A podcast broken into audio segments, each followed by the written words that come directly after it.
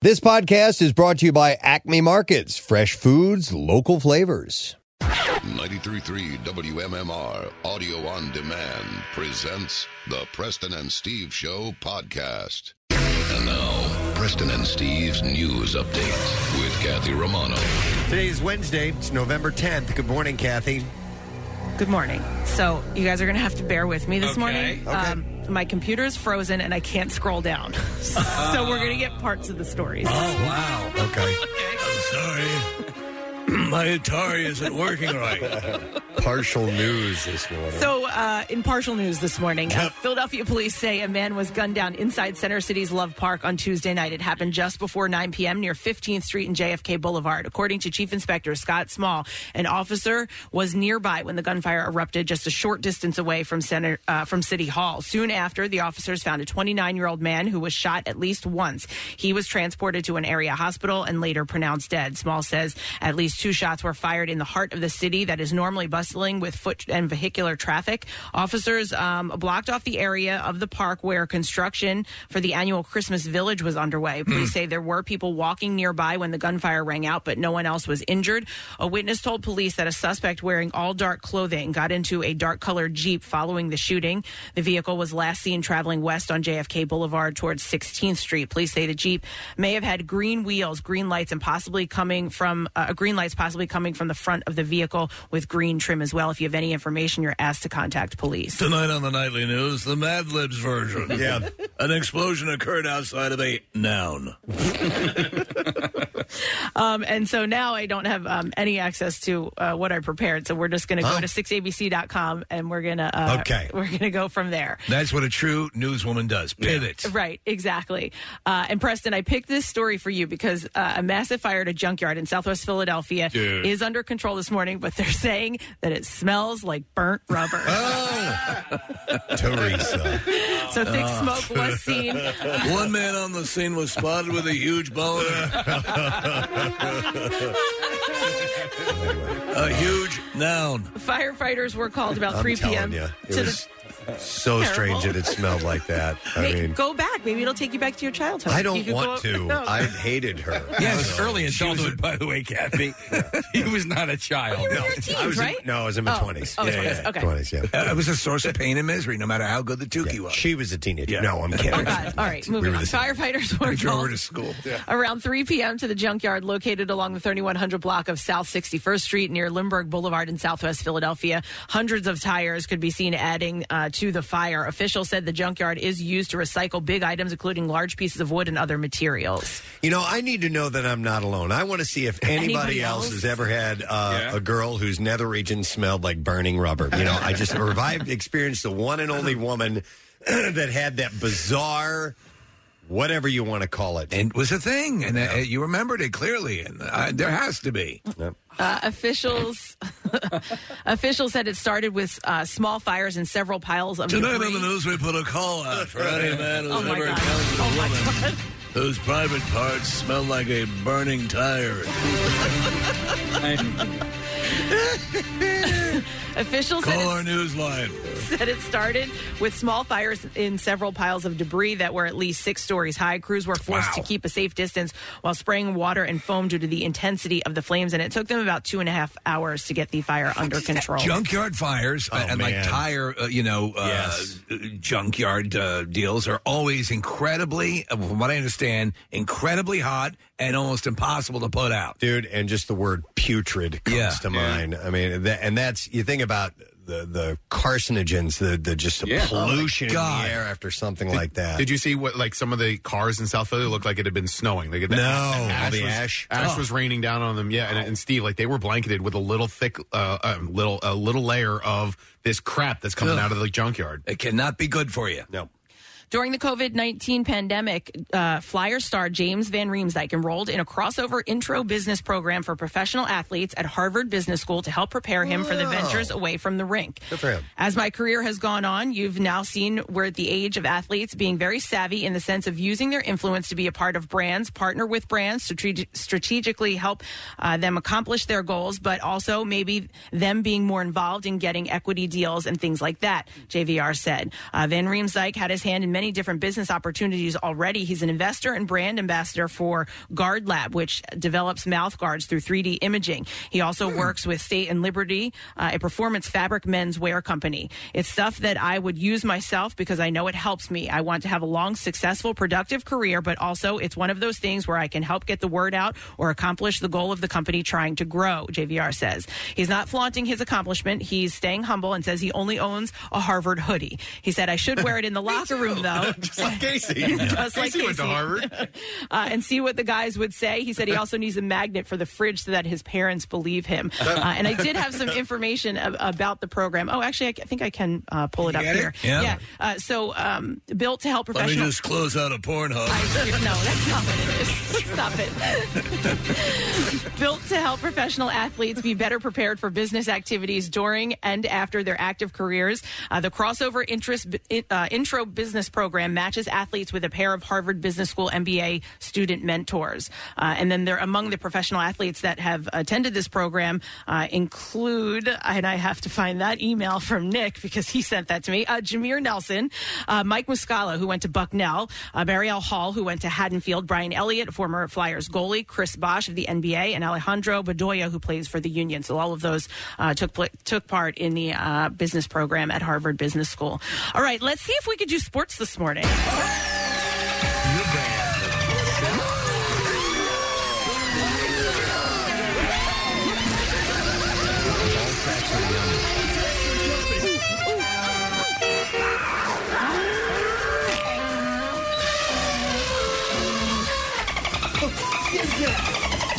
Giannis Antetokounmpo had 31 points and 16 rebounds. Grayson Allen added 25 points, and the Milwaukee Bucks beat the shorthanded Sixers 118 to 109 last night in South Philly. The defending NBA champions played a day after celebrating the franchise's first title in 50 years with a trip to visit President Joe Biden at the White House. Tyrese Maxey scored 31 points for the Sixers, who played without Joel, Embi- Joel Embiid for the second straight game. Embiid was one of four 76ers out due to the NBA's health and safety protocols, along with Tobias Harris, Mat- uh, Matisse Thybul, and Isaiah Joe. They're at home again tomorrow and play the Toronto Raptors. After a few days off, the Flyers return to the ice tonight to host the Toronto Maple Leafs. Ten games into the season, the Flyers are six two and two and in fourth place in the Metro Division. The puck will drop at seven thirty. And in college basketball, Jay Wright and the Villanova Wildcats opened their season with a win. Colin Gillespie scored thirteen points in his first game back since suffering a torn MCL in his left knee. Number four Villanova cruised to a 91-51 win over Mount St. Mary's. Up next for the Wildcats is a game on Friday against number two UCLA.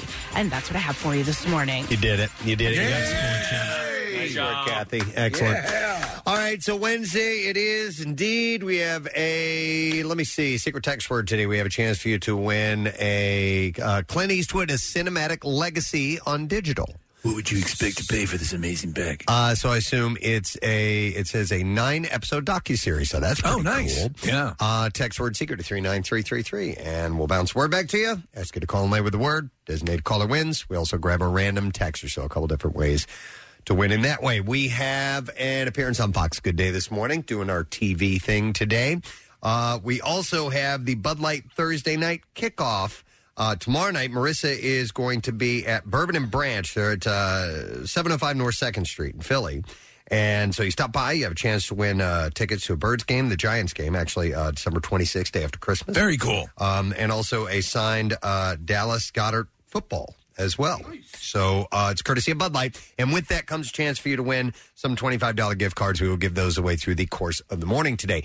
Guest wise, we did two comedians on the program Sebastian Maniscalco. Yes. Who is going to be playing a Wells Fargo Center gig It's a coming up gig. on the 24th. Yeah. Fill Yeah. that whole thing. Fill the whole thing. Uh, and then at the Sellersville Theater, Paula Poundstone's going to be on. Paula We love her. Poundstone for yeah, right. For years, like, she was like with people like Carol Leifer and uh, oh, the comedians from years ago, uh, Carolyn Ray, right? All these all these early female comedians who really started with a lot of the legend. Like she was Robin Williams is a big fan or was a big fan of Paula Poundstone. So it's going to be cool to talk to her. Absolutely. So um, that's what we have going on. A few other things as well. So we can go ahead and take our first break, come back in a second, and uh, we'll ask the stupid question. And uh, courtesy of Marissa Magnata today. So this is one she came up with. This is a very cool one. Uh, and uh, some entertainment stories to run by. So be back in just a moment. Stay with us.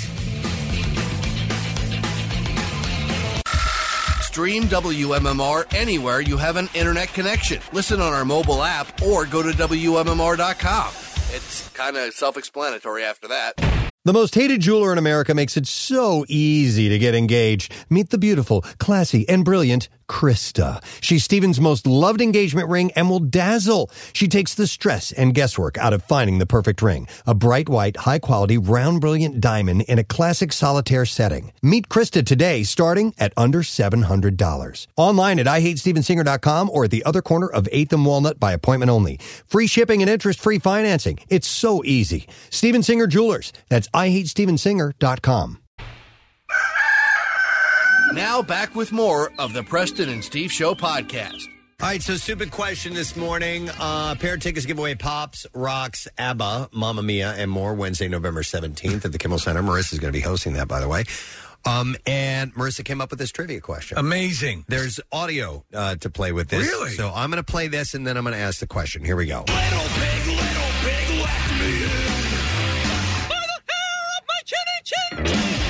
All right, so that band is a band called Green Jello. Originally, they were called Green. Uh, actually, they were called Green Jello. They had to change their name to Green Jelly. Mm-hmm. Who is singing the falsetto part of Oh. "Not by the Hair on My Chinny Chin Chin"? Interesting. It's a famous rock star. Mm. Two one five two six three WMMR. Let's even know the answer to that. Who did the falsetto part of "Not by the Hair on My Chinny Chin Chin"? good one. From the Green Jello song Three Little Pigs. 215 263 WMMR. Got a lot of birthdays to mention today on Wednesday, November 10th. We'll start with Ellen Pompeo of Grey's Anatomy. She's also in the movie Old School. Uh, she is 52 today.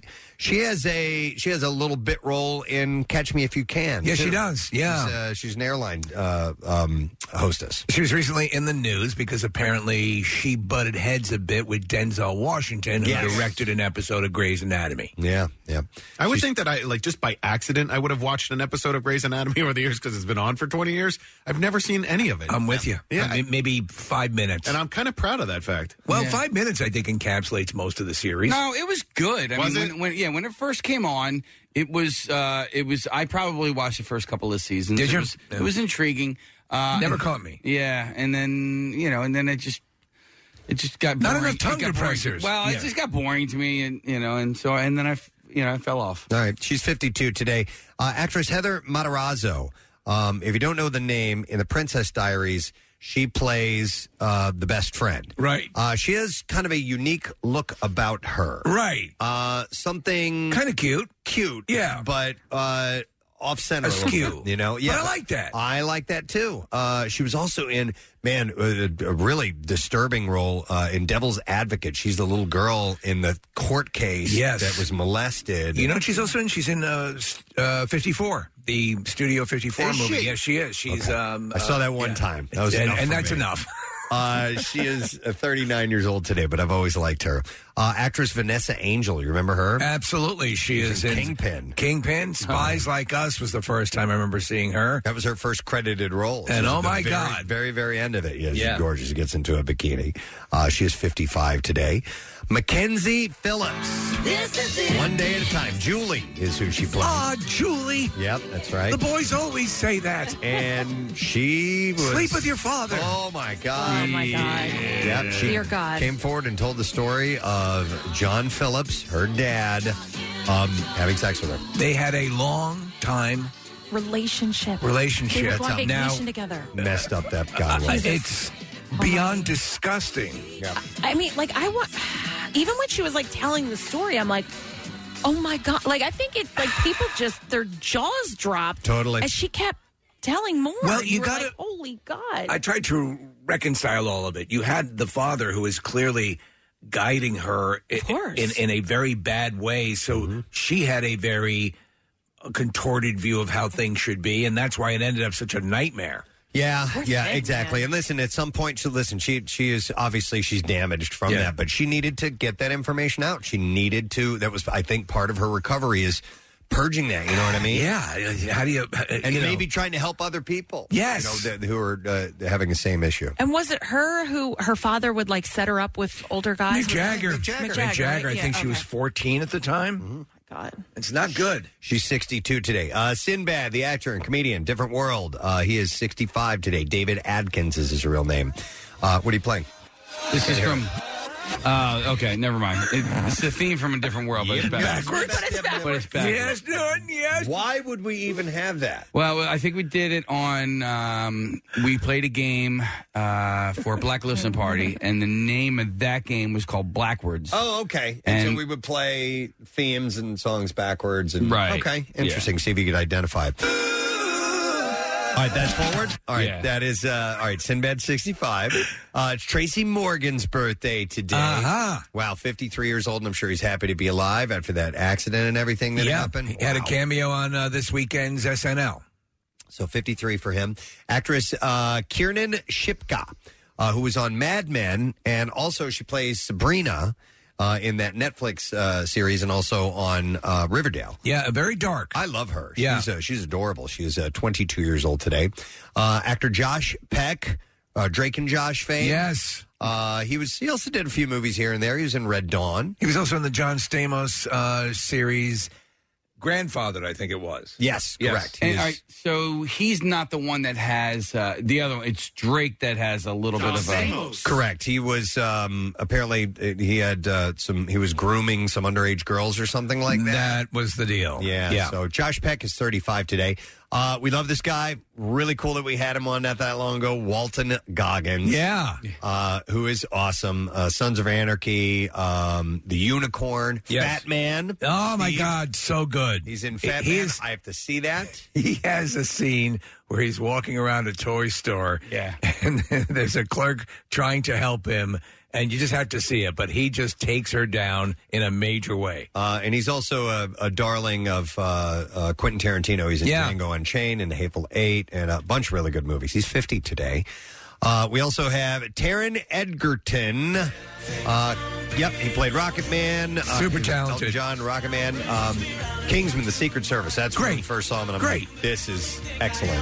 Uh, and in the movie Sing, he is the, uh, He's the the gorilla. yeah. And he's great in that. He sings I'm Still Standing at Yep. the end of that. He's also in that movie Legend Um, wait, what's that? Jim? about the Cray brothers. Okay. Yeah. And you know what uh, movie I liked he was in is a, is a cute movie is Eddie the Eagle. Yes. I don't know if you saw it or Yeah. not. Him and Hugh I Jackman. did. I thought it was really good. It's Great. He's 32 today. A good friend of the Preston and Steve show has his birthday today. It's Tom Papa's birthday today. Happy birthday, Tom Papa, who is, I believe, 53 years old. I think we're the same age.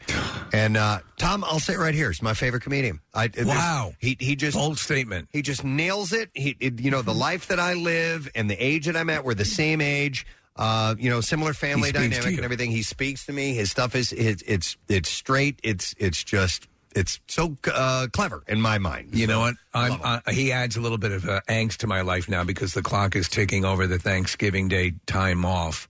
I'm going to attempt my sourdough. You need to bread. do it. I know. Ah. You're not going to hurt it. You need to go for it. And What if I kill it? It's one I of those killed things it. that you have to do. You have to do over and over before you get it right. I'm so nervous. Yeah, I just love that his stand up is now being used in TikTok videos. So it is definitely reaching a younger audience Okay. as well. Uh, love him. Happy birthday, Tom. And right here in our city of Philadelphia, the United States Marine Corps was Yeah. born. on this date in 1775 at uh, Tun Tavern. What's your name, fat body? And uh, yes, it is. Uh, it's one of the prides of Philadelphia that it was Jelly donut. a gathering that took place, and they just kind of decided, you know what, we need to form this group. And uh, th- those are all uh, from Full Metal Jacket. make you puke. Not that one. I have a, an etiquette question. Uh, you are it's uh, respectful to say "semper fi" to a marine, even if you're not a marine. Correct? I, I believe it is. I I think- I've, I've heard other people say it isn't, but mo- uh, most of the people I hear s- say I- yeah. I have a friend who's a Marine, and he Uh, Yeah. says it's totally fine, but I, I just want to make sure that I'm not uh, offending anybody else when I say it back because I, you know, I want to. I want to be Right. respectful. Uh, I was at the Eagles game on Sunday, and the halftime show was the silent um, drill line, it's awesome. Silent Joel team, yeah. drill team. It was awesome, but what was even better? Did you hear about this? I saw it. So the the punter from the uh, Los Angeles Chargers comes out as these guys are doing their thing, and and halftime is run, running down. There's five minutes left, and, and this dude comes out and he starts practicing punts behind the line. and the crowd was not okay with that. Oh. So they just started booing and booing, and then and so I'm like, I hope these guys don't think that we're booing. Right. I didn't boo anybody.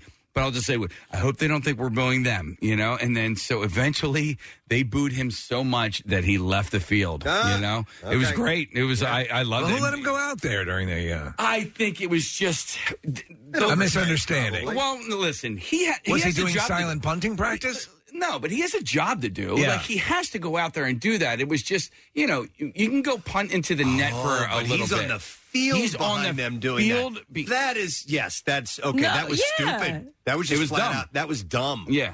Uh yeah. You dumbass. You dumbass. God, and here where the core was born. Oh, Uh-huh.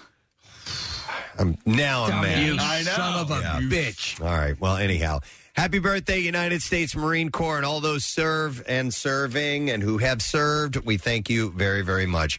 All right. Let's see if we can get an answer to the stupid question this morning, courtesy of Marissa Magnata, who sings the falsetto line "Not by the hair of my chinny chin chin" in the 1993 Green Jello song "Li- Three Little Pigs."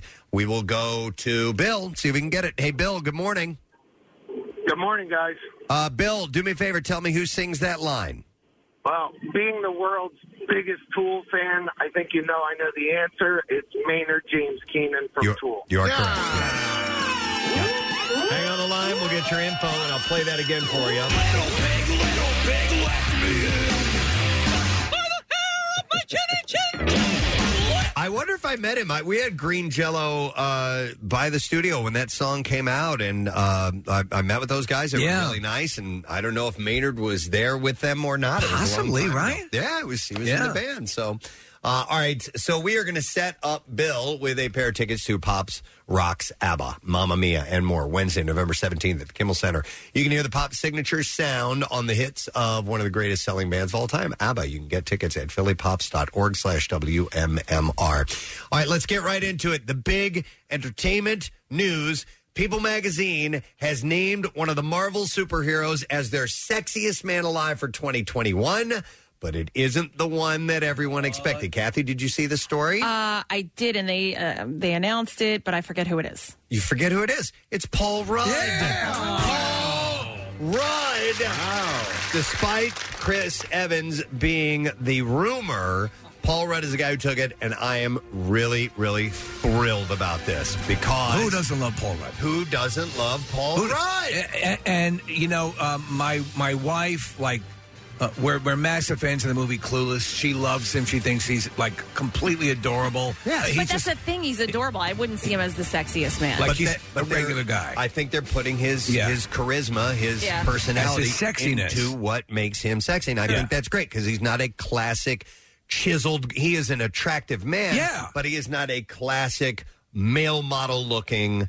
Uh, sexy man, you know what Yeah, I mean? no, he's- Oh, he's good looking. And I think this is fan freaking tastic. So he told the magazine, he said, I do have an awareness enough to know that when people hear that I'd be picked for this, that they would say, What?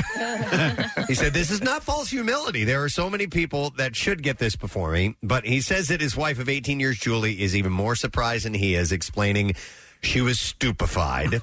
he said, But you know that she was really sweet about it after some giggling and shock. She said, Oh, they got it right. And that was very sweet. She probably is not telling the truth, but what's she going to say, you know? I, you just know that if we we've had Paul Rudd on the show, um, you know, on on the phone. But if we had a little bit more opportunity to hang with him, you know we would be best. It's the same kind of thing that we have with Bradley Cooper, that deep, deep, deep rooted friendship. Right, right, Yeah. exactly. uh, although he expects his closest friends will give him, quote, so much grief, he's planning on expanding his circle now. And I love what he had to say. He said, I'm hoping now that I'll finally be invited to some of those sexy dinners with Clooney and Pitt and B. Jordan. and he said, I figure I'll be on a lot more yachts, and I'm excited to expand my yachting life. he said, and I'll probably try to get better at brooding in really soft light. I like to ponder, and I think this is going to help me become more inward and mysterious, and I'm looking forward to that. this is great. It's great. He's gigs. I like to ponder. Uh, that's fantastic. I'm thrilled about that. Absolutely thrilled. again, I don't know. I, I don't know anyone who doesn't like Paul Rudd. Yeah, yeah. He is uh, he's everything you want because not only is he funny and entertaining and charismatic and all that, he can do drama as well. Yes, if he you ever can. saw Cider House Rules and some of these other movies that he's been in, uh, he can pull it off. He's a, he's an accomplished actor. He's uh, phenomenal in This Is 40, which keeps popping up, Oh, you man. know, a- amongst many other things. But he, uh, you know, he runs the gamut of uh, emotions and stuff in that movie that is just so great. One of my favorite moments in, in and it's just a little bitty blip. It's a second. Of, he has so many great mo- uh, uh, moments in the Marvel universe. Yeah. But in Ant Man two, when he's at home alone and he has to entertain himself, and they show him singing karaoke, uh, the Partridge Family theme song, Uh-huh. it just freaking Yeah. kills me. Yeah. I love it. You still haven't seen Clueless, though, right? No, and you know what? I uh, since I've been watching this Brittany Murphy doc, I'm going to watch this. Okay. and and, and people that, because they show so many people going this, is, you know, saying that it's their all time favorite movie. Clueless is a perfect movie. Yep. So I'm gonna go and check that out. There's a picture of him. On Colbert of Paul Rudd winning the sexiest man alive, and he's wearing a tiara, and he's holding a bouquet of roses, and has a sash, and he's crying. We have the Mm-hmm. I audio of love that, it. Oh. that moment where he announced it on Colbert. Mm. Okay, we didn't have it. Now we have it. All right, here we go. Congratulations to Paul Rudd on officially, and this is true, being named People Magazine's Sexiest Man Alive 2021. I am honored to give the exclusive premiere of Paul Rudd's Sexiest Man Alive cover. Take a look. There you go. For more information, go to people.com. Okay. more information. Uh, I need more information on that. Just for fun, here's a clip from him uh, in "I Love You, Man." Well, that sounds about as appetizing as uh, as a, pie, a big pie, plate of of dirt or something. or something. Can't think of anything funny to say. All right, so congratulations, Paul Rudd. Very happy about that. Let's move along. Uh, Shailene Woodley is sick of the bad press that she's reading about her fiance, Aaron Rodgers. okay. okay. Well, the well, don't read the press. The 37 year old Packers star. I'm loving it. Confirmed that he wasn't vaccinated, causing an uproar among fans. She slammed reports that uh, he was out and about in L.A. after being diagnosed with COVID 19, making pointed remarks about his large feet and hands not matching man, uh, matching the photos. Um, Large what? feet and hands? Uh, she wrote on her Instagram stories along with alleged photos. She wrote, literally, y'all need to calm the F down. This is straight up hilarious. News outlets still grasping at straws to disparage Aaron, finding random effing men on the streets of LA and saying that it's him. She wrote, I know Aaron's body very well. First off, his feet, ahem, and no offense to his this rando dude, are a lot bigger. Also, for those of us who know Aaron beyond the worlds, uh, the worlds of obsessed sport and S media, it's no secret he has the hairiest hands on the effing planet. no, we, we can. We know a dude who can beat him. Yeah, that's true. She wrote, This obvious homie clearly does not. Go ahead, zoom in. Uh, she later deleted those posts, so uh, she's just not having it, I apparently. like that she's defending her man. I, yeah, I, I, I, uh, I think they're cute Shut up. together. she Yeah. can shut up. Uh, Bella Hadid is getting real about her mental health. Uh, the 25 year old model shared a raw post Tuesday uh, saying that her life isn't as picture perfect as it may seem. Who's this again, Preston? I'm sorry. This is Bella Hadid. Bella Hadid. Is that your favorite Hadid? I vastly be, uh, s- like. Oh, come last on. week was a Gigi week. No way. I- I have to admit it. It's got to be. I know Yolanda. Yolanda Hadid. well, that's the mom, no, right? No, no, No? Now you're just now you're making fun of this legitimate thing here. Which one Where, lives- where do you stand? One lives in the area, right? I Is think- it- Gigi's I think two of them. I think the mom and the daughter live here. Well, I- Which I have daughter? nothing against Yolanda. Which, which daughter, Kat? Who's Bella? the- or- It's Gigi. Bella or Gigi? Who just had the baby? Gigi. Gigi. So she I'll say shared it one more time. Oh, Gigi. She shared a video of Willow Smith uh, that resonated with her. In it, Smith talked about her insecurities and not feeling good enough. Hadid had also included a gallery of selfies of herself crying and a candid caption about her mental health. I am listen. I'm so tired of on uh, YouTube, not YouTube, on TikTok and uh, you know Instagram videos of people filming themselves crying. Oh, that's you know? not the first thing you think to The- do when the- you're the crying reaction. Yeah, no, I don't do that. Yeah, I rather I'd like to keep that kind of person. Yeah, the- like and remember the mom who was busted Oh, with the man. kid in the front seat trying to make her kid trying to make cry. the kid cry. Yep, yep. There was I, I just watched one of somebody crying. They and I was like, oh god, here we go. Knock it off. Another one. But wait, she was opening her own boutique, and that's why she was crying. She was was like, happy. this Oh. has been a long road, and it's finally here, and I'm so happy to bring this to you guys because now you can shop all of my clothes in person. Let's check in in a year when she's crying when it My fails. clothes. Mhm. I was like, what is this? Hey, a lot of small businesses. I know, I know, I know. Statistically. All right, well, Not anyway. mine. My boutique is going great guns. Hadid wrote, I, I love you and your words. It made me feel a little less alone, and that's why I'd like to post this. So she was commenting on a video of uh, Willow Smith. Uh, Hadid reminded followers that they are not alone and there is always light at the end of the tunnel. She said, This is pretty much my every day, every night for a few years now. Social media is not real. Yes, that's right. Okay. For anyone struggling, please remember that. Sometimes all you've got to hear is that you're not alone.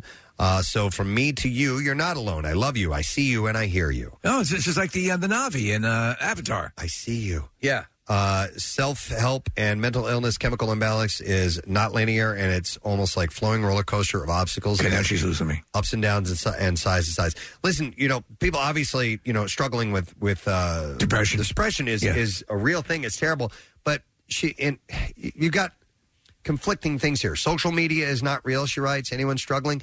Listen, uh, you can find support on social media, but you can also find exactly what is pushing you down. Yeah, and, You and know what I pushing your mean? buttons. It, it is a construct, and it, Yeah. and we've said before, initially when it had a much more uh, benevolent.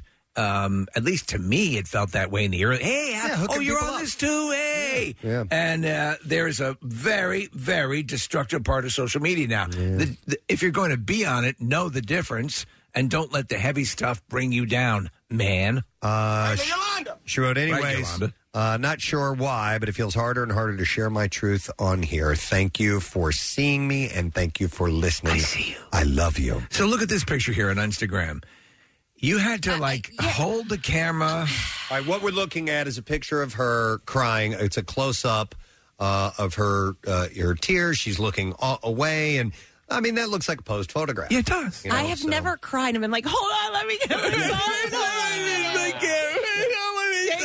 got, I got an update to the new OS. One second here. I'll go. Wait a second. Why is this thing going through? Wait, where's the flashes on? How do you flip the camera? I gotta can't flip the camera. You have to angle it just right. I and- mean, this is ridiculous. This is. I know. the line isn't right. Wait one second. I need another one. Hold on. Can you come take this for me, please? yeah, that's not what I'm thinking about when I'm Yeah. crying. Yeah. Seriously. She keeps opening the, the wrong app that looks like the app for the phone. no, that's not the Instagram. No, that's not. I usually cover my face if I'm crying. You know what I mean? It's, it's a kind of a personal thing. You, you, you want to.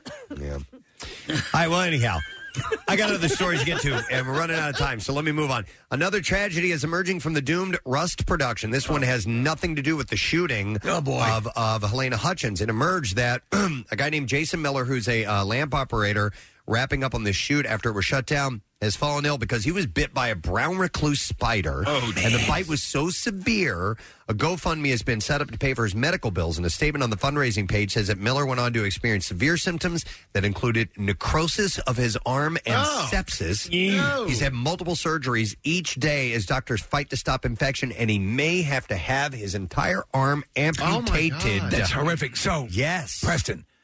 Okay, what does a brown recluse look like? Uh, did, did they look? Did they look a little furry? They're a, no. They're they're they don't look like that tarantula esque. imposing. No, no, no, no. Okay. They're not that big. Um, All right. So, my friend Charlie was bitten by one on the leg, and he. I, I remember seeing him. We both worked in radio, and he was doing a shift. I was looking on the other side of the glass, and Yeah. I'm like.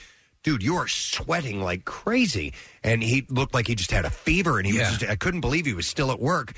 He ended up having to go to the hospital. He was bit on the thigh, and sure enough, it was like a hole had started to form. Is it like a bullet mark, like a, like a, like a bullseye, in the Bullseye, bite? Yeah. th- so so you get these rings around, it. Right.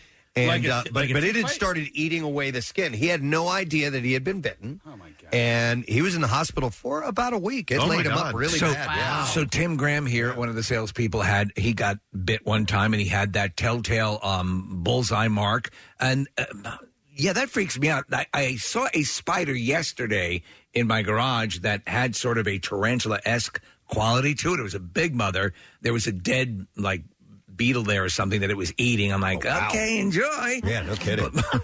Uh, we pulled up pictures of them. They they have long legs, um, and uh, and they have a little two. You know, they they look like pinchers, but they're actually legs in the front there, and they're scary looking spiders. yeah, man. what I saw was not that yesterday, so I'll, I'll let it live in my garage. Uh, this was sad news. Dean Stockwell, best known for a starring role in Quantum Leap, passed away yesterday. He was 85 years old. I love Dean Stockwell. Actually, died on Sunday, but the word came out yesterday. I did too. He was in the original Dune. He was. He played Dr. Yue, yeah. Uh, representatives for the actor said he died peacefully in his sleep on Sunday while at home.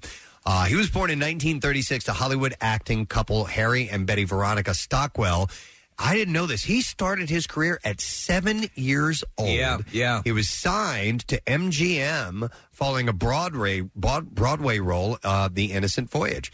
Uh, he continued down the path of stardom as a child actor in 1948's The Boy with Green Hair before snagging other major roles in his career, like 1959's Compulsion, 1962's Long Day's Journey into Night, 1984's Dune, and 1986's Blue Velvet and more. He's really uh, creepy in Blue Velvet, but he's awesome. Yeah.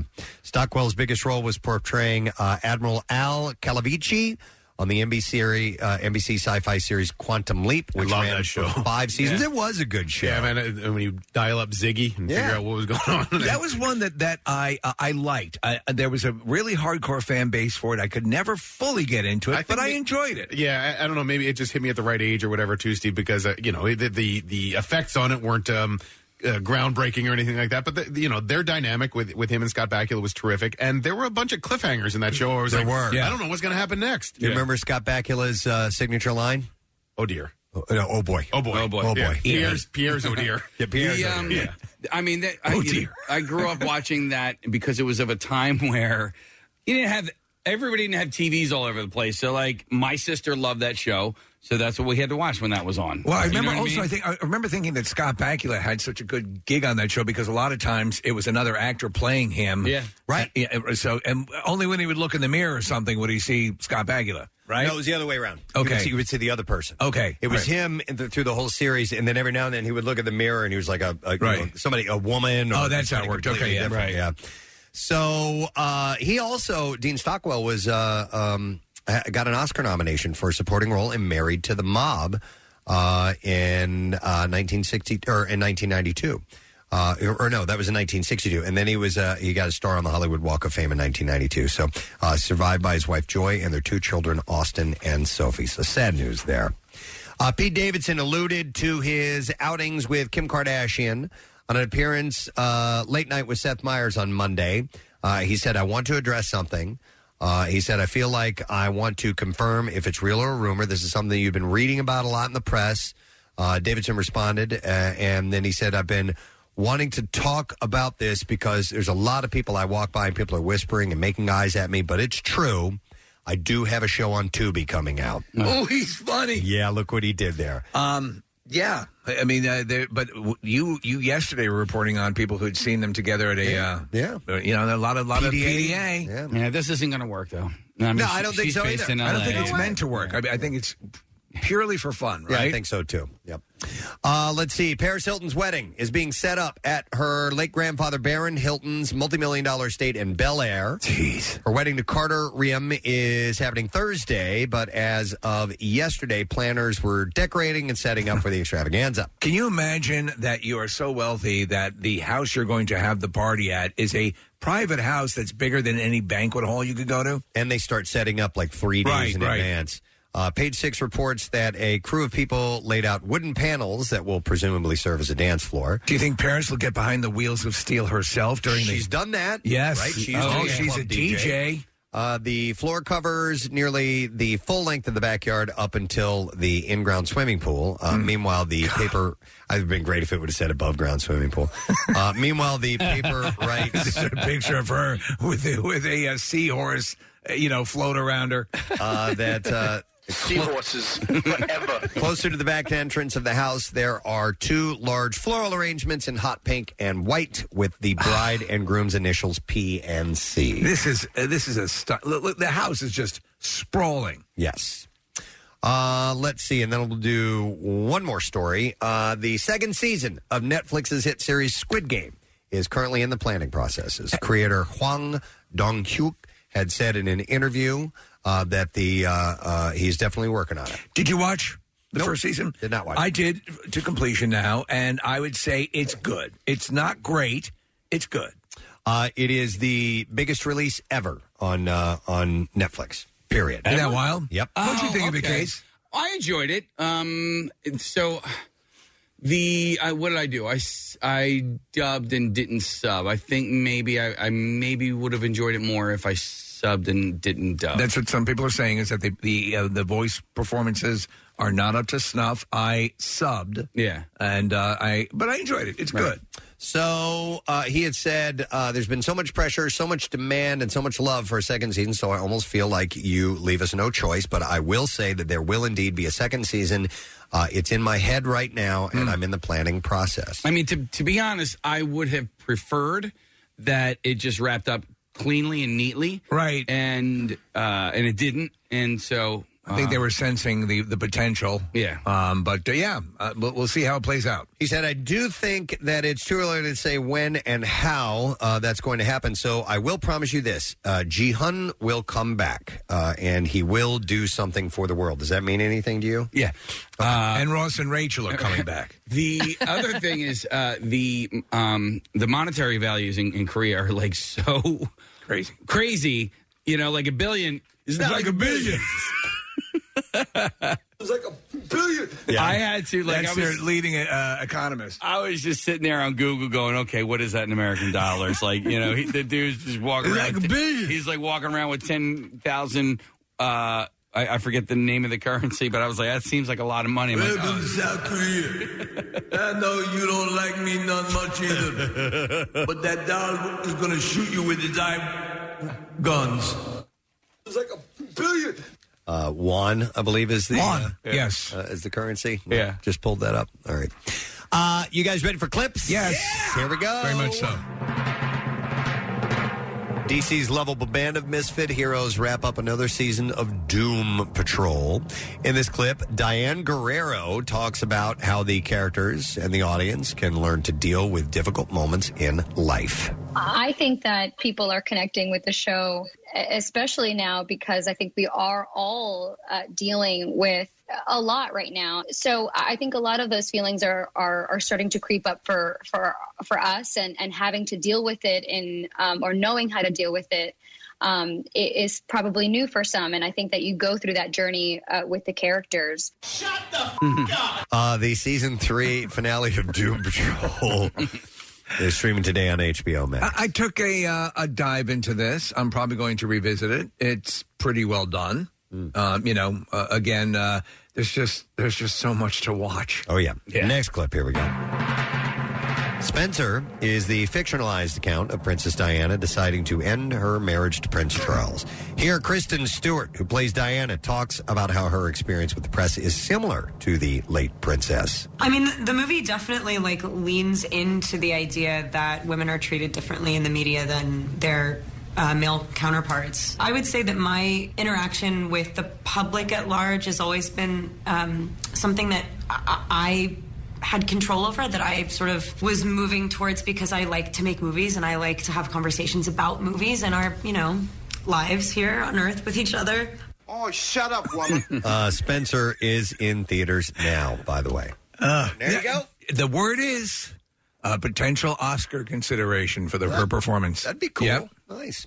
All right, uh, that's my entertainment report for today. We got lots of stuff going on. We're going on Fox Good Day today. We have Sebastian Maniscalco on the program. We have Paula Poundstone joining us as well, and uh, we have a Bud Light Thursday night kickoff with Marissa tomorrow night, and this will be at Bourbon and Bench in Northern Liberty. So that Nice. means some giveaways for you, and we have a secret text for it. It's Clint Eastwood: A Cinematic Legacy on Digital, which is a nine-episode docuseries. So text the word "secret" to three nine three three three. Whole lot of stuff. We'll be back in a moment with it all. Stay with us.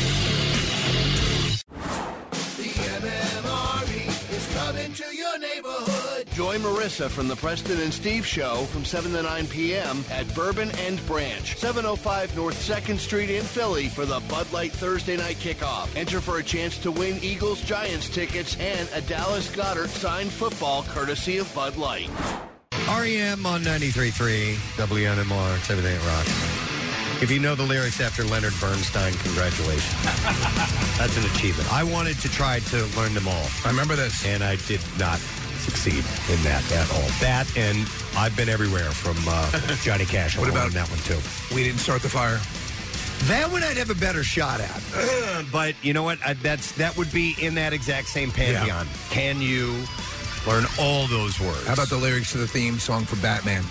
No, no, no, no, no, no, no, no. I think I could work on that. Work on that. Yeah. Which, which speeches uh, in movies did you do? You did A Few Good Men, right? Yes. And uh, did you do another one? He recited the entire screenplay to Tron. Well, Oh, you no, worked on that, yeah. no, no. I started working on the soliloquy. Well, it's not really a soliloquy because he is talking to to Will, but in Goodwill Hunting, when Okay. they're in uh, Boston Common, right? And he's uh, giving him the whole speech. I started one last night. Oh, what is it? Uh, the monologue that Tom Hanks does in Castaway when he's back. And he, and he, Yeah, that's a good one. All right, so we'll see if we can make We any both progress. done the math. Yeah, Right, that Yeah, whole- yeah. "Oh." That, that line. She had to move on, and I- I, Yeah. lost her all again. Yeah. Okay, all right. The favorite one I've heard on this show is Craig Lagan's doing the uh, oh, the jerk. The jerk. Yeah. That was Yeah. my favorite one.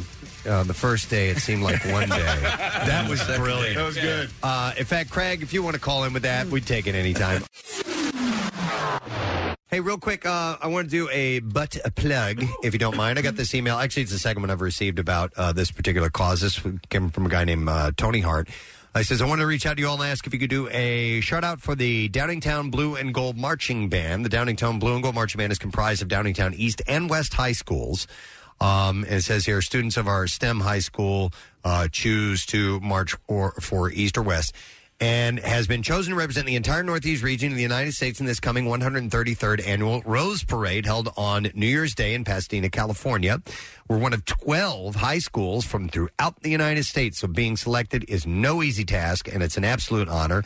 As you can imagine, getting over 275 students to Pasadena is no small feat, and we are hoping that you could mention us on the air uh, and shout out our website. We are soliciting donations. Now, I, I, is this a typo? It says to help offset the nine hundred thousand dollar plus price tag. It's not. That's an extra zero, right? No, it's nine hundred thousand dollars. They they have to. There are a lot of costs associated with it, and it's, it's getting the Almost a number of people. million out. near a million dollars to get a marching band to California. Well, I received a few different emails about it as well, Preston. And I, when I first saw that dollar figure, I was like, "This is, this can't be right." But yeah, it is. So the information's up on the community page of our website if you want to learn out more. Good God!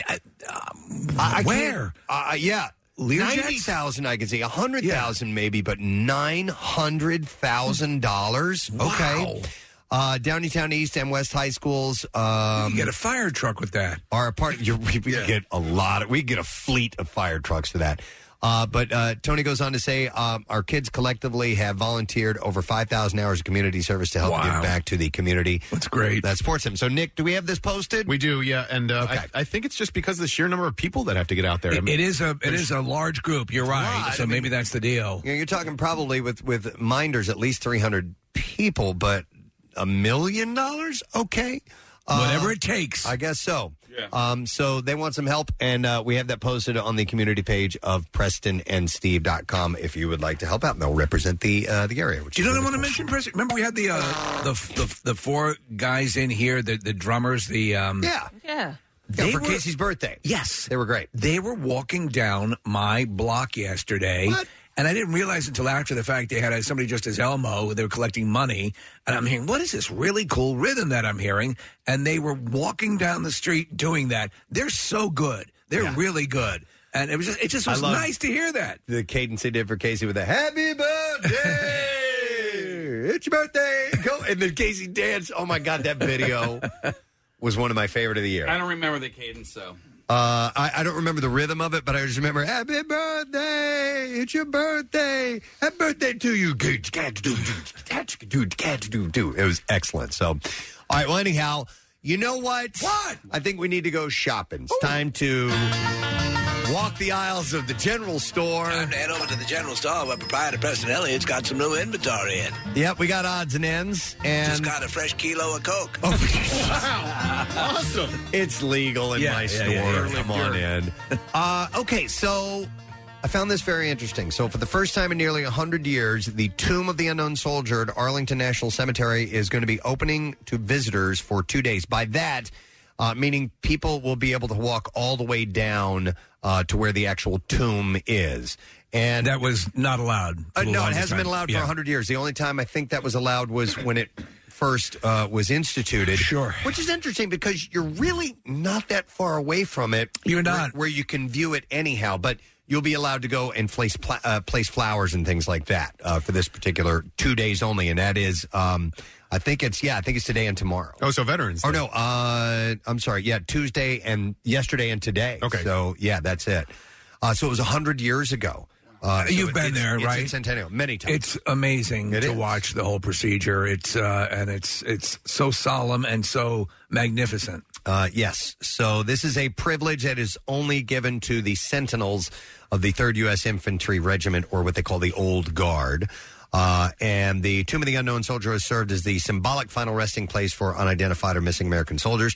Specifically, though, the final resting place since 1921 for three unknown U.S. service members from World War One. So if you were ever wondering, um, you know what bodies were buried there, there's Yeah. three of them. They were all from World War One, but it is it represents all those who have been uh, killed in action and or, or unidentified bodies. There are a good many organizations that that you know scour the world to try to bring closure to people who lost people in in uh, in wars, and uh, it's really noble work. Uh, visitors who were required to register online before the event ran out of passes will be available to visit and lay complimentary flowers at the memorial from 9 a.m. to 4 p.m. Uh, walk-ups also might be permitted, so if you are in that area, you might want to, you know, just go ahead over there and see if you can get in. It's been years since I've been down to that area, but I, w- I would I would love to go back. Yeah, it's always when, when we may make our way to DC. It's one of those that we You have have to. Uh, to. Yeah, yeah. It's it's really uh, you know to say cool is kind of odd because you're at a uh, at a cemetery, but it really is. Especially you see the changing of the guard. It's a really cool.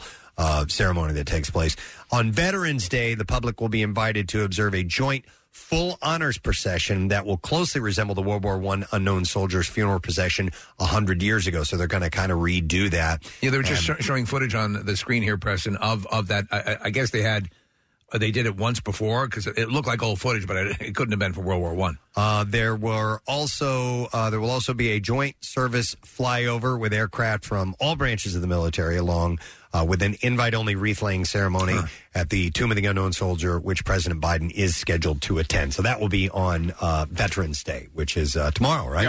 Yeah. 11 11. All right. What else can we find here? Oh, hey, come over here, young man. We're going to talk about penises for a second. Uh, one doctor has revealed an age-old rumor. Here's mine. ab- no, about whether or not you can tell how big a man's penis is by his nose size is in fact true. Is it sort of? All right. Uh, posting to TikTok, Doctor Anthony Ewan, and I'm always hesitant on the TikTok doctors uh, because So am I. So am I. Listen, dude, there are legitimate doctors on there, but you know they, they um they sometimes will run with things that are kind of hearsay-ish, easy, yeah, E- easy go tos. I Yeah. think, uh, as the rule s- stands, Preston, or the way I understand it, if the tip of your nose touches your penis, then you've got a big one. large penis, or you're very limber. posting to TikTok, Dr. Anthony Ewan revealed the connection uh, and said that people with smaller facial features might be feeling self conscious. Uh-huh. The plastic surgeon from the U.S. told his followers that there is a significant correlation between the two measurements. He cited a study published in Basic and Clinical Andrology that found that those with larger noses have an average penile length of 5.3 inches, which is kind of average. Uh, that that is Yeah. kind of average, yeah. While uh, people with shorter noses sit at around 4.1 inches. Wow, that's below average. Yeah. Uh, the study also concluded that uh, penile length may not be determined by age, height, or body weight, but actually before birth. So, Uh, yes, a slightly larger bulbous nose, average penis size, twelve to fourteen inches, right? Something like that. Yeah. So Dr. Ewan has a And bit as of- it turns out, that's my nose. has a bit of fun with a scientific fact claiming that that would mean the Hulk uh, from the Marvel Universe would have a tiny wee wee. Oh, really? Uh, whereas Butthead from Beavis and Butthead would be well endowed. Oh, so what is okay? Besides all this sort of uh, y- you know uh, yapping, what is the uh, what is the is there any correlation other than just happenstance between Uh, the, between is there any connection with the nose and Here's the, the deal. penis? I I think that oh, it, it- in other there- words, a medical it's a commonality testosterone thing of some okay. of some type. But All right. but here's the deal. So it's it's not it's not a a, a, a golden rule that if No. you have a large nose, you're gonna have a large penis. But I think statistically that yes, larger facial features will correlate with an above average penis size, but not always. The things that I think telegraph are, are, are uh, uh, as we said before, the large nose, large feet. I think someone who is a little bit more sinewy um, uh, tend to be uh, maybe, maybe a thinner build. Hmm. We perceive as that way, right? Uh, I mean, at least that's what porn has taught us. I, I will say though, uh, Steve, you do have the nicest nose on the show. Do I? Do. I think so. Yeah. and I have micro penis too, which is so so crazy. So, a study published by the British Journal of Urology International 2015 determined the average penis size in Australia is 5.24 inches. Is that Celsius? Yes, that's in Celsius, by the way. Uh, so, the, apparently, uh, a doctor, a British doctor, revealed another way to measure a man's member. I think we talked Tape about this measure. before. No, uh, yeah, right. Yeah. you just get a tape measure. That ought to do it. Yeah, No. let me let me let me see if I can extrapolate judging by your nose size. This is uh, for those who are observing someone else. So, Dr. Uh, Karen Rajan referred to a study which claims that you can measure the size of a man's penis by how short his index finger is. Oh, A I think we short- talked about this. Yeah, before. We did. She said a shorter index finger compared to ring finger correlates to a big snozwaggler. All right, so uh, to, a, to a big nose or a big dong. Uh, to, Snozwaggler. to a bigger snoz. I, I assume they're talking about So the index- penis. or or a creature from uh, like the Willy Wonka. from Willy Wonka. Exactly. So a s- uh, uh, an index finger uh, slightly smaller than your ring finger. Slightly yeah, or Uh, it's a- substantially? uh, no, no. The index finger, a shorter index finger compared to the ring finger, Which I correlates. have. So you have a bigger, um, uh, Doesn't everybody? a bigger ring finger than your index finger. I don't know What about you. Which Casey? one's your penis finger? Yeah, Casey's is, and he always talks about how tiny his penis Yeah, yeah. is. So I guess I don't think Maybe this I'm one- lying, man. Yeah. All right. Anyhow, or maybe your the penis looks bigger compared to your tiny doll hand. There are there are some truths to larger facial fe- facial features and larger genitalia. And by, by the way, person, I'm right with you on the TikTok doctors. I don't put a lot of validity in what they're saying. Not we call always. them TikTokers or TikTokers. TikTokers, yeah. Maybe. All right, let's see what else we have. I see. We have a phone call. That's what we have. And we mentioned this a little while ago. Uh, Nick was talking about, or had asked me what um, movie lines I've, I've memorized. And, uh, you know, uh, Casey had mentioned one that he really dug was when uh, our buddy Craig Lagans called in with uh, a, uh, a line or a, a moment from the movie The Jerk, where Steve Martin is talking about spending time Yes. with Bernadette Peters It's a in great it. movie. And uh, Craig's on the line. Ah, yes. And I want to hear this. Okay. Hey, Craig, how you doing? Uh, what up, Wiseau? First of all, I'm in a meeting at work, and then my phone was blowing up, and all the texts read, Craig, the guys want you to do the jerk. Do the jerk. I'm like, they want me to dance? What right. we'll see it from here. Yeah. Yeah. Are you able to do it for us now, Craig? Well, I was just, I'm sorry? Are you able to do it for us now? That that monologue. Look, Steve, Yeah. I know we've only known each other for four weeks Here we and go. three days, but to me, it seems like nine weeks and five days. The first day seemed like a week, and the second day seemed like five days, and the third day seemed like a week again, and the fourth day seemed like eight days. The fifth day you went to see your mother, that just seemed like a day. But then you came back, and later on, the sixth day in the evening when we saw each other, that started seeming like two days. So in the evening, it seemed like two days, spilling over into the next day, and that started seeming like four days. so at the end of the sixth day, on to the seventh day, it seemed like a total of five days. and the sixth day seemed like a week and a half. It's great. It's great. yeah, see, I think everyone should commit at least one movie passage like that to memory. I agree. did you ever see the uh, Francois Truffaut version of Fahrenheit 451? No. it's also in the book. They actually remember all this stuff because Yeah, they books are have to. illegal. Yeah. Yeah. Uh, all right, Craig. Thank you. It, it re- that obviously that quote resonates with me because, like Steve Martin, I was born a poor black child. there you go. Back to the meeting. All right. Thanks for the entertainment, sir. We'll Thank see you you. later. Thank you, guys. All right. Yeah. Bye. No, you're right. You should you should have one one lengthy movie monologue memorized. It blows my mind though when people do like what, what Patrick Stewart did, or people have done have the whole book. Like you know, to rem- Crazy. I mean, I don't know how anyone can do that. All right. Uh, All right, Haberdasher. That's chunky. Yeah. Oh, Hang on. great. Yeah. Chunky. That's like that Bruno Mars song. Kathy had to cover her ears. I can't Oh, you don't like the sound of uh, of uh, Gerb being blown into No, his arm. and like if I see it, like Yeah. if I see a, a dude spit on the street and then I happen to like have to like step over it or something, it, You want to die? I want to die. Kathy. Okay, so at food trucks and fireworks, Ugh. there was a guy. I'm standing there, and he just snot rocketed twice. Uh, I'm like, Oh. I'm like, you're not even uh, snot rocket, dude. s- Full on, like I, I you're. will, I will vomit. I, I I can't stand. You that. don't do that in front of People, you're people. No, screaming especially when you're in line at a food truck. Yeah. food trucks,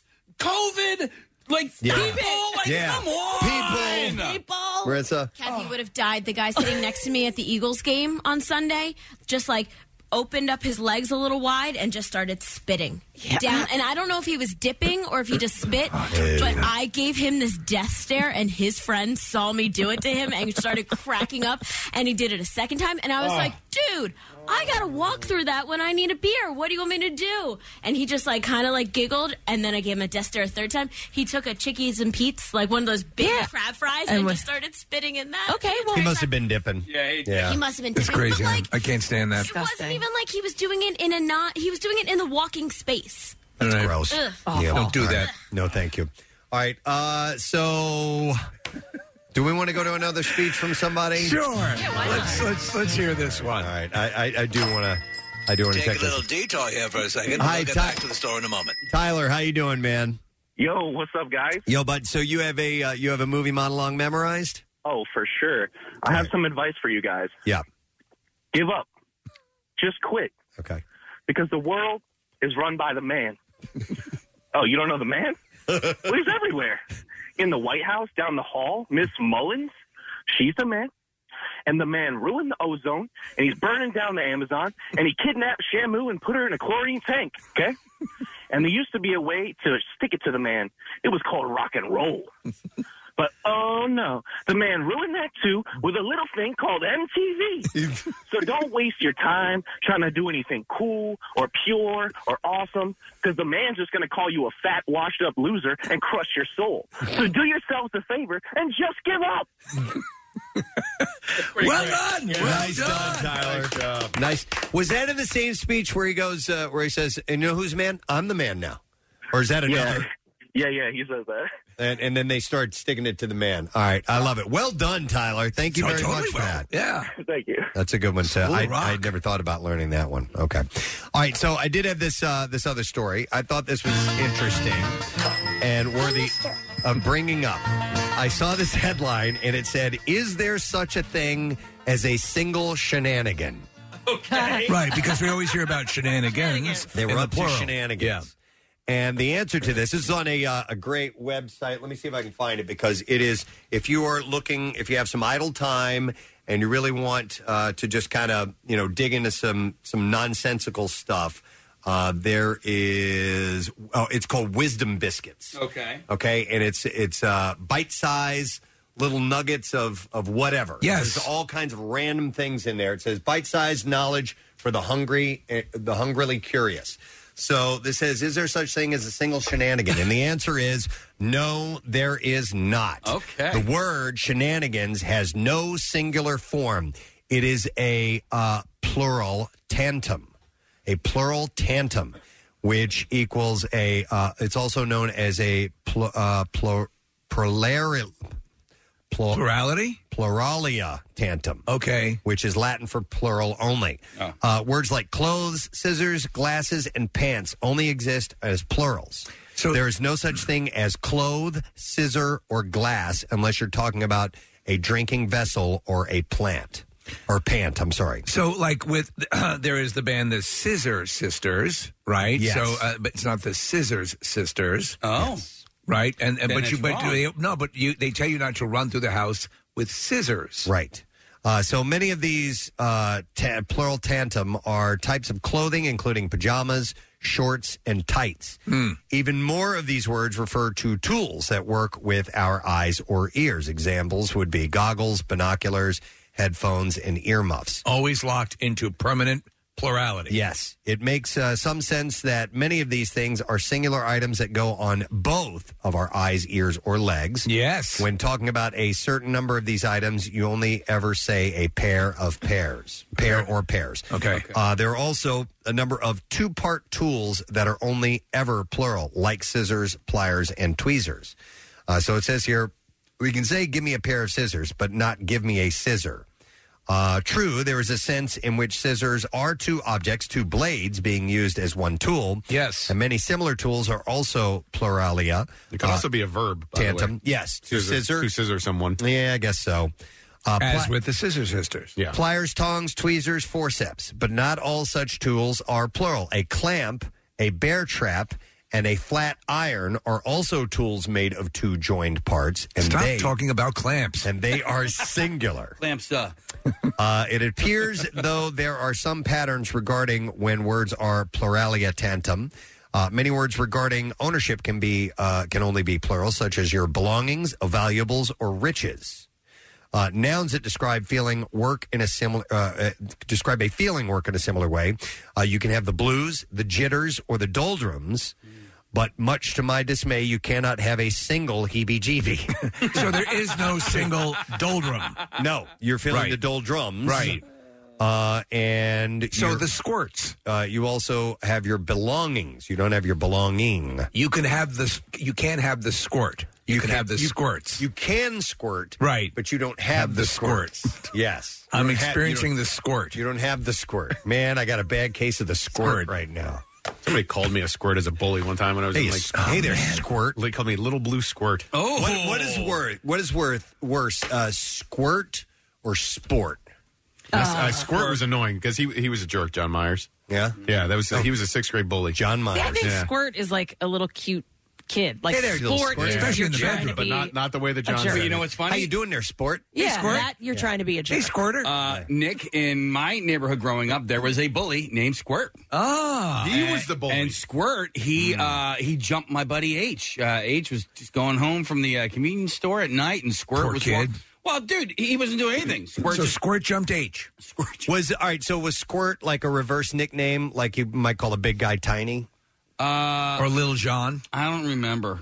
Okay, Um, he was a bully, so maybe he was a big guy. Or maybe he became. uh, Um, did the name pers- cause No. him to go down a spiral? No, he was fairly, uh, I think, average. You know, Okay. as far as About height and six inches? size and all. Yeah. I wonder if he got bullied. You know, like if, if that nickname was a bully that, That- there you go. and then he ended up being a, a jerk as a result. A lot of times that happens. My uh, friend Pudsniffer had that happen. Oh, That's never- What an unfortunate name. That was his baptized name. Oh my Yeah. goodness, his parents, what were they thinking? I guess they didn't think that. No, name they thought through, it'd make did him they? strong. It'd be kind of fun. It's like All right. uh, a boy named Sue. Well, anyhow, so yes, a shenanigan is not a thing, but Interesting. shenanigans is. Wasn't there a club called Shenanigans? Yes. yeah, the Poconos. Still is. Uh, Oh, Soon- shenan- that's right. Sooner or later, everybody ends up a It's right shenanigan. next to Doldrum. That's literally their tagline. Uh, that's right. We, that's Sooner or later, yeah. A lot of Yeah. times we end up there after the cardboard classic. There's This not a is like the only place Not to a go lot of options. uh, as far as nightclubs go. I know So. somebody got a ticket for taking a piss in the parking lot outside of Shenanigans. I wonder who that was. It was not me. Oh, okay. No, no, I've never been given like it, it's not even a ticket. It's like a summary offense, but it's like, dude, you're literally like, you know how many animals piss outside there, and and uh, you as a human. Did he being- go into the woods or was it? w- Was well, it he wasn't just standing out like woo, like Right. doing helicopters. Like he, you know, went behind something, but Well, I mean, you're you're in, you're in a rural area. You could go a couple yards into the woods and no one would notice. Yeah, exactly. He did While not though. animals do pee outside, you do see Yeah. the n- i- if if they allowed everyone to just pee in the parking It lot, would not be could good. Become a problem. It right, could, right? And uh, besides, i- if you ever go to a construction site that's out in a more rural area, you'll see the animals using the porta potties. yeah, yeah, yeah. They they're respectful. They know. Yeah. All right, um, we got break. Uh, that's all we have time for. Sorry, store's closed, folks. Thanks for coming by. Bye. We're kind of screwed up by the impre- by the monologues, but it was all for good. We'll have you anytime, dear friends. All right, with the break, we are going to come back in a second and we get to the B file, but I just want to remind you we have a secret text word. So, text word secret to 39333. We have this uh, uh, nine part docu series about uh, Clint Eastwood that we are giving away. Um, so, we'll get to some other goodies, some guests, and so on when we return. Stay with us. Preston and Steve. Their name is their address Uh, on on the web. PrestonandSteve.com. WMMR.com, the one thing that rocks. Events, photo galleries, Mark here in the Rock Shop, and WMMR.com. Now back with more of the Preston and Steve Show podcast. Here we go. Into people who struggle to fall asleep. So let's get to President Steve now.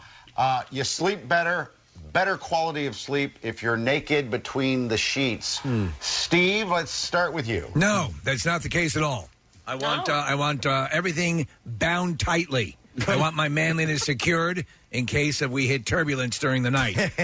Uh, no, I don't like it. In fact, I don't sleep under the sheets. I only sleep on top of the bed uh, with a blanket over me. So uh, the, the and the note I like. I like to have underwear on, and I like to have work boots on. Oh, wow. Just in case an animal breaks in. Right, if the deer Sure. gets in the house, I you want to gotta be able to do to a, run. a proper judo kick. Right, right. But a Preston. Uh, I will go sans clothing from time to time, but I don't necessarily feel that I've gotten a better night's sleep because I've slept naked. I feel uh, sometimes uh, when I want to be cooler, I will take everything off, but generally I sleep in my underwear. But and if you go without underwear. Uh, stuff kind of flops around Yes. and, Mm-hmm. and you know it, you, you, it gets stuck in places and You things don't like want, that. it- so- that- You don't want to have to sleep with a spatula. Yeah. That- it, it Yeah. doesn't. Uh, it's not fun. You know. And, and we've heard that Somebody's laughing. I know. I love when you can hear like the crew. Well endowed. Well, wi- Kathy, perhaps you could. Uh, we've seen devices for women, like who are well endowed, to keep their uh, puts it between. The, bosoms from And their sticking bosoms. together. Their bosoms. Bosoms. Bosoms. Right? It's Yes. a pillow. You're Right? talking about a Yeah. pillow that goes Yeah. between Oh, yes, yeah.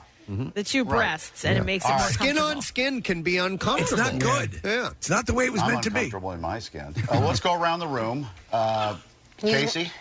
I, I can't. Like I, I have three kids, and just you know, on any given night, w- I may wake up with one of them in my bed. So Oh, no. that that Oh, is do just that weird. a couple times and that'll stop. Yeah. though. Yeah. If you- if you do that. Oh, really? Yes. Okay. That's for sure. Yeah, I don't want that to ever happen. That's why I slept, stopped sleeping with Grandpa. I'm always freezing, so Yeah, there's, Kathy's there's always no cold. way. I'm always Kath, cold. no. no, I'm the same way.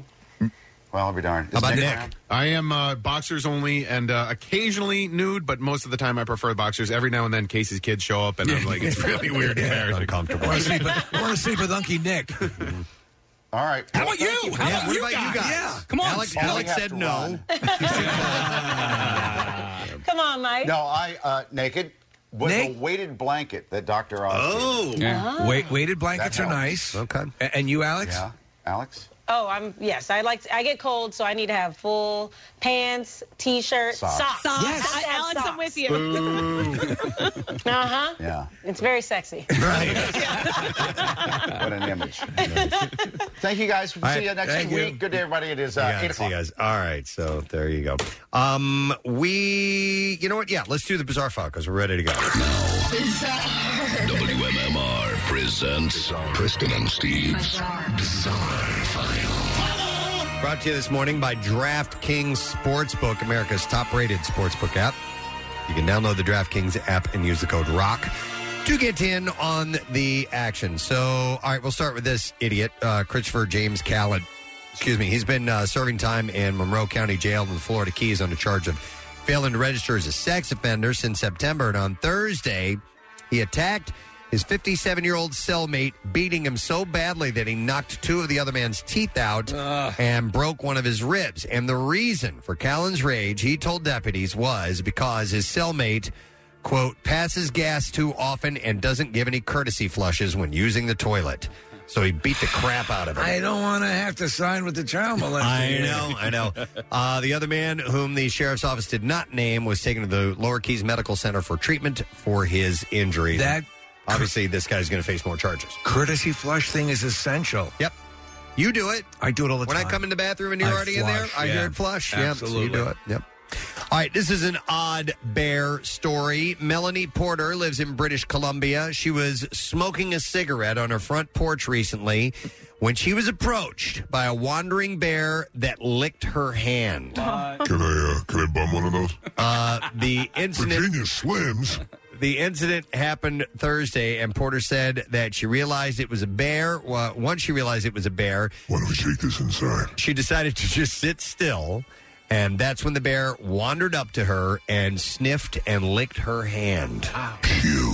Uh, the bear eventually. Uh, you smell like burned rubber. backed off, and Porter rushed inside her house. Jesus. British British Columbia is believed to be home to one quarter of the entire population of black bears in Canada. That could have gone south quickly. Mm. A trash bin from Myrtle Beach, South Carolina, has made its way across the Atlantic Ocean. Keith McGreal, who lives along Ireland's west coast, said that he found the blue trash can in Mulraney County, Mayo on Sunday. Uh, he said, We spotted the stickers and thought that it would be a good news story. Amazing to think that it traveled all the way across the, the Atlantic. That's astonishing. Uh, the trash bin became somewhat weathered throughout the journey, but the city of Myrtle Beach's logo is still clearly seen on it. It's amazing. Uh, the city of Myrtle Beach said on Facebook, We don't think it's possible to tell when it went missing, but it probably was during a windstorm event. We typically remove trash containers from the beach before a hurricane, but this one apparently had a mind of its own. Uh, McGreal said that the bin is being used as a trash receptacle on the remote stretch of beach where it was found. In Wildwood, Steve, I hate it because the trash cans are red. Uh, no, I'm sorry. The recycling cans are red and the trash cans are blue. It makes no sense whatsoever. Okay, because the, the recycle's usually blue. Exactly. A raunchy couple filmed themselves bonking behind the altar of a Belgian church, prompting mass outrage. Bonk? Okay. Yeah, they were having sex. Belgian bonking. Uh, disgusted staff at the Catholic Church were forced to cleanse the scene with holy water following the X rated romp. Uh, the video was filmed at St. Uh, Mickelskirk Church in the city of Bree. Uh, in the footage, the couple can be seen having sex behind the church altar. The man can be seen filming with one hand while occasionally groping his partner's waist with the other. In a related story, brie is a delicious type of cheese. it is unclear when the video was filmed or by who, but it started. Uh, but it first started doing the rounds on WhatsApp uh, before spreading on social media. That used to be a thing for a while. Remember, they're having issues with people sneaking in and wanting to do it on the altar. I messed around in a church one time. Did you? Yeah, at night when it was closed. Me and This girl broke into it. Yeah, it was her church. She wanted to go there. It was really weird. Was she a uh, preacher's daughter? No. She a holy roller? No, she's the one that did my exams for me. Oh my God, she figured you owed her. She wrote my term papers for me. This way you could confess to using her and uh, get the act done in one shot. Oh, She might have given me a handy in that church. I'm not sure. wow, yeah, man. it was pretty weird. Dinner. Uh, the police are investigating the incident as pornography in a public place and uh, dissemination of the images. A stolen street sweeper led Richmond, Indiana police on a pursuit Sunday morning. We can't call it a high speed chase, no, right? and it wasn't. So the, the the police say third shift officers were called in to respond on a report of a person driving a piece of heavy machinery recklessly. Police said the driver, identified as Sammy Allen, was reported to be swerving at people like he was trying to hit them and driving through residential yards. it was. It was. It was. al- It was also reported that Allen struck other vehicles. However, officers did not locate any damaged vehicles.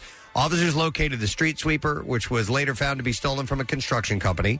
Police said that Allen then led officers on a pursuit of very low speeds of 10 to 15 miles per hour for just over an hour as he drove through the city. Allen struck a garage several times, causing the garage to partially collapse.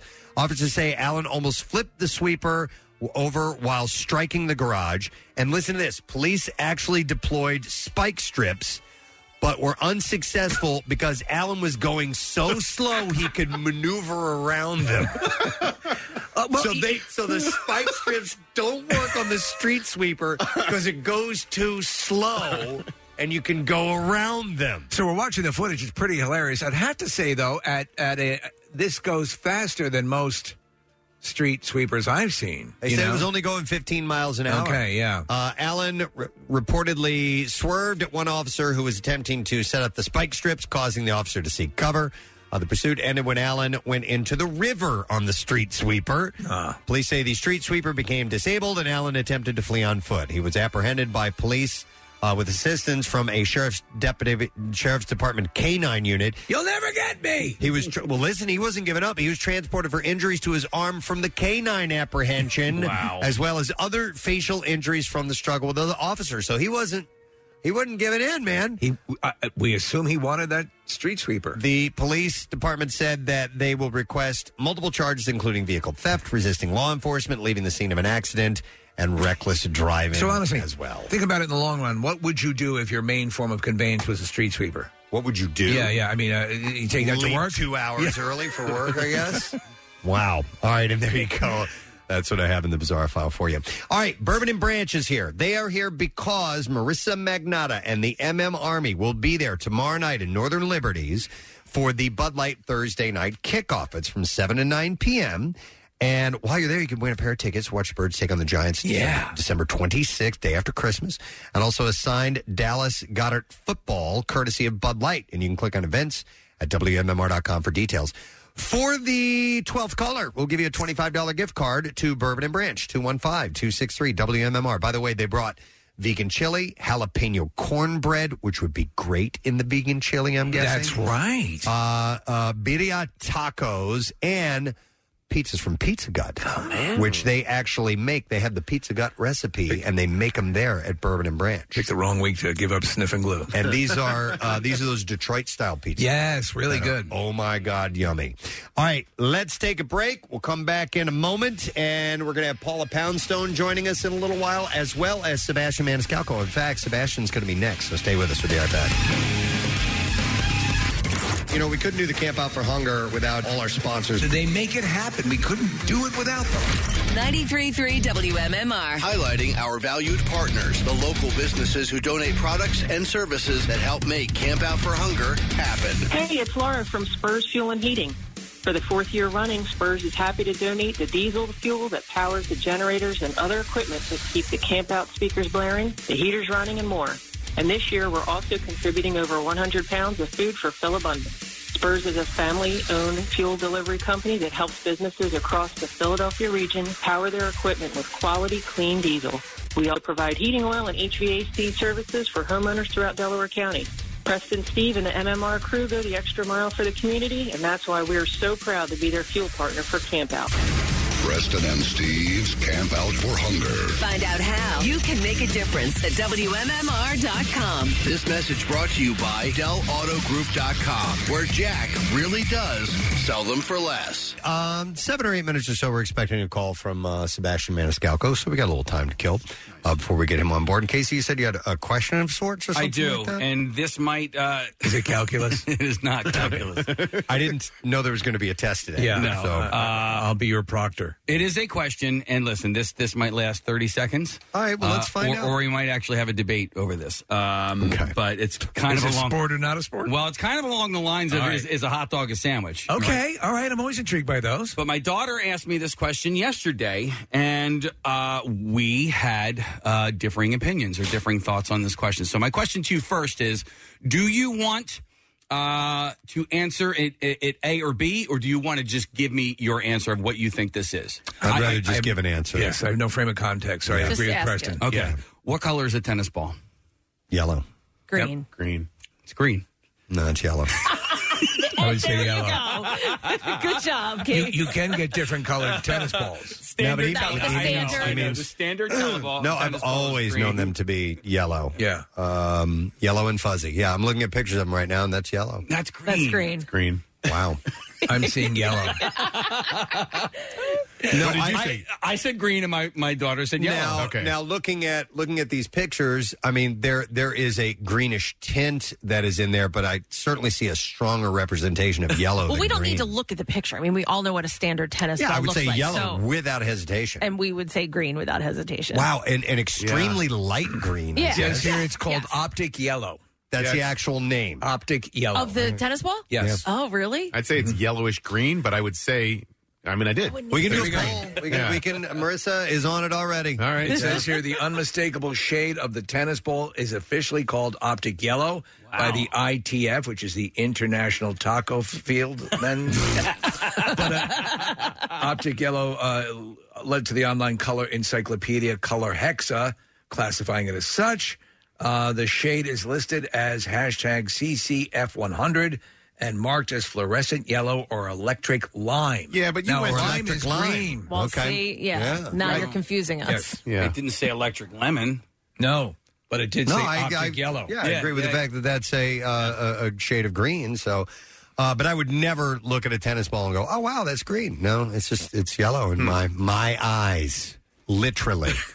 my eyes. Yeah. You know, yeah. Uh, uh, that's uh, to me. That's that's the way it should be. But I guess we all have That's the way they various- grow in nature. I guess we all have various degrees of uh, color interpretation. You know, I mean, Sure. because you have color blind people who can't tell, you know, green from red, uh, and so we might have very very minute differences in that regard. It's like that dress. Remember that dress that Oh was my the big God. conundrum Oh my for a God. while? Yeah, the white dress. Yeah, yeah. But I, I'm and and so Kath, you might Nobody be in said blue. I'm surprised. oh, you mean the blue one? You mean the blue one? no, it was uh, white and gold, right? Not not blue and black. I saw, I saw blue and black. Right. Yeah. Um, but uh, Kath, you might uh, be able to uh, see uh, along with, with this. My my wife with uh, with colors and hints of colors within colors, Mm-hmm. uh, because we had to pick colors out, and so you have these grays that have like a- apparently hints of tan or something in them, or Right, right, grays right. that have hints of blue. Yep. Okay, that's where like you completely and totally lose me on that. Hmm. yeah, yeah, b- b- absolutely. When when you start Oh, to man. Like, it's get great. into to various shades of of, of a, a color like a blue.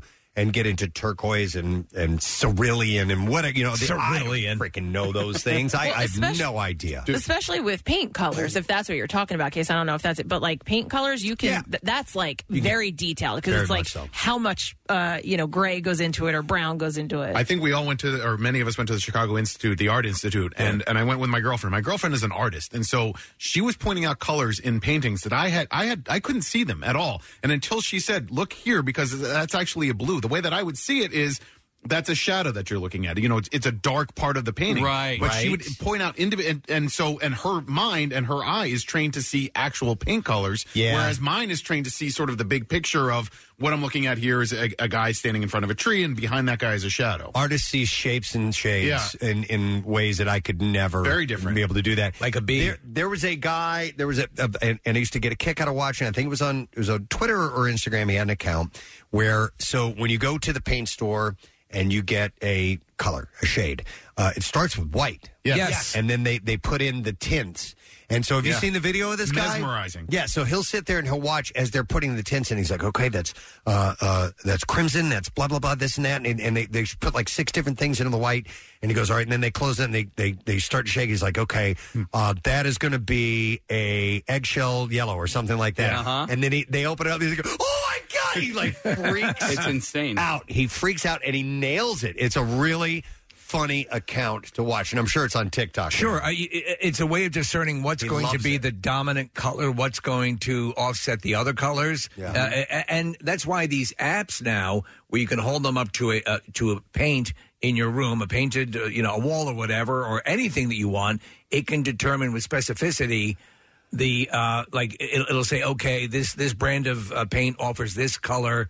uh, You know, here and and you can make it much more exact than trying to approximate. Yeah, yeah. Um, question for you guys uh, and anybody on, on YouTube right now. What color is my phone? Uh, why blue, but like, a baby blue, yeah. Light powder blue, blue. yeah. yeah. It's green. Aqua blue is that how it's sold? That's It's how it's green? sold. It's sold as green. Um, I think yeah. th- there's also a different. You know, we all perceive I things see green slightly and differently. That I to see- me, I that looks see more zero grayish. green. Yeah, yeah. I see blue. It's like- kinda this like- Skies is of blue? Mm-hmm. sold. This was sold under a green. Are you sure? That's why I got it. I love green's my favorite color. Hold, hold it up.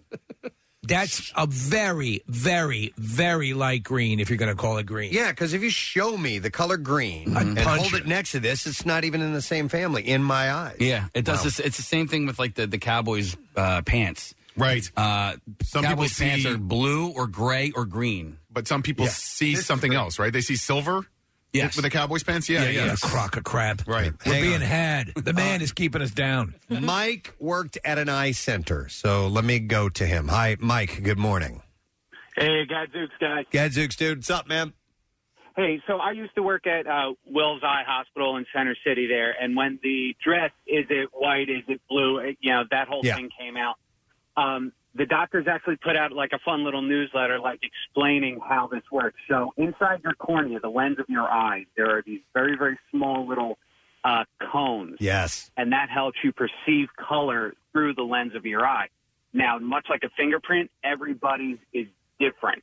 So the way they explained it to us in, in layman's terms basically is when you look at, say, the tennis ball, you know, Preston, you may pick up more of the yellow pigmentation because your cones are shaped differently as Look at opposed to Nick, who is picking up the green or, or what have you. So it, it's kind of unique per person. Now, whether that's what they intend when they call it, you know, electric lime or whatever, or Casey's phone being green or baby blue or whatever. Right. It, it, you know, it's it's basically the perception. It's the eye of the beholder, for lack of a better. Well, but somebody's got to come up with a name for those Right. colors. You know what I mean? Some So- drunken All right. Anyway, But that's why we're- messed up cones. I, Yeah, yeah. You and your freaking cones. Cones are But it's why we're so, um, Thanks, Mike. you know, like convinced that that's the color because that's what we see. Yeah. Yeah, exactly. I always look through the eyes of love.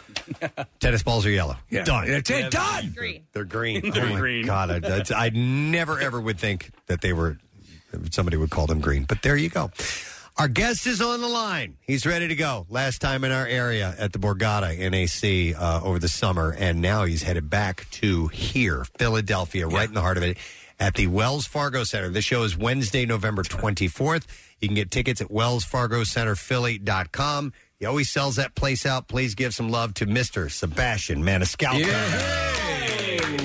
What's up? I just love the area so much, guys. I got to keep going. You just got to Well, keep coming back. You are loved. I mean, that, the Wells Fargo. That and now we just sort of say it with, uh, you know, oh, he's that's where he's going to be. And uh, do, does do you ever now at this point still step out in, a, in an arena that size and go, holy hell? Wow. Yeah, I mean, listen, I didn't get into the business to do arenas. I mean, I didn't think that was on that wasn't on the vision board. But uh, for me, uh, it's it's crazy. I mean, uh, I started in a little club out there called Helium uh, in Philadelphia, and on Wednesday night, I re- but 21 people in the audience, and uh, you know, 20 of them were comps.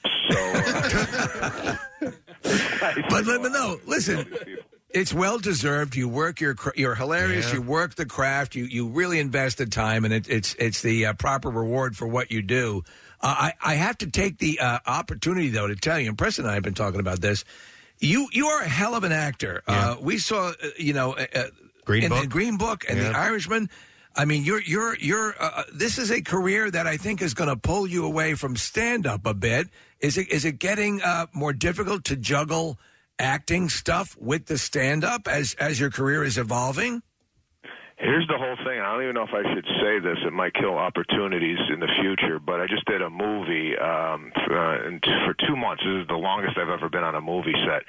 And being a comedian, going to acting, I mean, it's just a whole different muscle. I mean, comedy, you're doing, you know, what you're doing, and uh, you're getting immediate response. In the movie, you know, uh, if you're doing a comedy, they yell cut, and I'm looking around. I'm like, anything?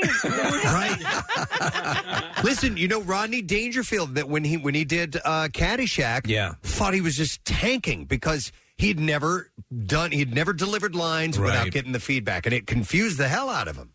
Yeah, no, it, it's the it's it's right because for a comedian, the the validation of what you're doing is the is the laughter, and then when it doesn't come, you know, the director's like. Moving on. oh my god! No. that sucked. You make a good point because a a friend of the show is Adam McKay, and, and when he directs, he, he has mentioned that he will laugh. He, that that so they might maybe they may, might blow a take on on the first time or first couple of times, Uh, but but to the comedic actor, it's okay. You're you're in, on the right track here. So I think it would be really um, alarming if you were doing this intentionally funny stuff that's actually meeting with silence. That would throw you off.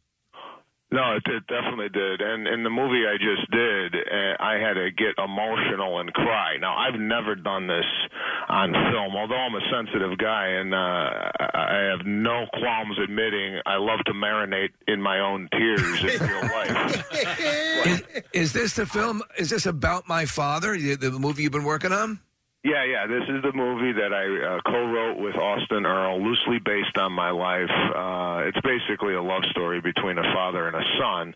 Father's played by Robert De Niro, and uh, I met him in The Irishman, and now he's playing my father, which is another mind blower. And and De Niro is so into the to the character, you know, he wanted my father to come out to Oklahoma where we was filming a movie so he could study my father. Now, my father's an Italian immigrant from Sicily, and uh, you know, of course, the first question he he was asking is, "How much am I going to get paid for that?" I'm like, "Man, He's a smart man. this is a movie with De Niro, and you're worried about a salary? so uh, that's the work ethic. Did they get along, Sebastian? Yeah, they did. You know, I mean, um, my dad's a hairstylist, so De Niro wanted to know how to do highlights because in the movie he's doing people's hair, and uh, my dad is on set with me teaching Robert De Niro uh, how to give a woman highlights in a salon, and uh, I'm sitting there looking at this, going, "Man, 24 years ago when I moved out to Los Angeles, if you would have told me my father would be teaching De Niro highlights in the middle of Alabama, I would have laughed in your face." it's astonishing, but it's it's cool, and it's funny when I and I was reading about the the movie and you you working on it and the, this this evolution. Uh, the, the thing the, the father son dynamic is such a complex one, and you see, we've been seeing it pop up a lot lately in the, in all sorts of pop culture stuff. Uh, and um, and so, uh, did you, did you go through the normal trajectory with your dad of of you know uh, rebellious and then sort of appreciating, or wh- you know obviously the movie will spell this out, I'm sure, in, in much greater detail. But what's what's your relationship been like with your father over the years? So my dad and I, I mean, he was working uh, pretty much uh, a lot when I was a kid, so I didn't really see him um, growing up. You know, I mean, it's not like today's father, where today's father is super highly involved in the kid's life. My father was, uh, you know, working uh, 15 hours a day, and uh, and then uh, we started to have a really deep relationship over soccer. I started playing soccer, and he was a, a goalie back in Sicily, so we kind of related over sports. And then subsequently after that, moving out to Los Angeles to pursue comedy, he thinks he's a bit of a comedian because he's a hairstylist and he's constantly making his his clients laugh. So of course, this guy's got notes on everything I do. Uh, you know, what's funny? What's not funny? Why aren't you saying this? Why aren't you saying that? But my relationship with my father is, I mean, really, really good. I mean, we're we're buddies. He comes out to Los Angeles probably two, three times a year. I go back there. I'm going back for Thanksgiving, right after Philadelphia. So uh, yeah, it's been a really, really great ride with him, and uh, you know, he's uh, my biggest fan and also my biggest critic. Hey, did you get your sense of style from him? Because you have a very you have a very stylish look about you, Sebastian. Or did you pick that up somewhere else? I'm not going to brag. Okay. but um, I was named best dressed in eighth grade. Z Cavaricci's? I had the calves. I had the beautiful Giorgio Bertini slip on. and, uh, and I wore that around like a badge of honor. You know, like most most uh, at- uh, people or most parents would get proud if the kid made the honor roll. Uh, my parents were thrilled that I won best dressed. Uh, my mother was like on cloud nine. She's like, "I told you those slacks were beautiful." I was wearing slacks. To school. I, mean, I don't even know if they use that word anymore. you, you must have looked like a like a club comic or like a Vegas you know club comic in the eighth grade.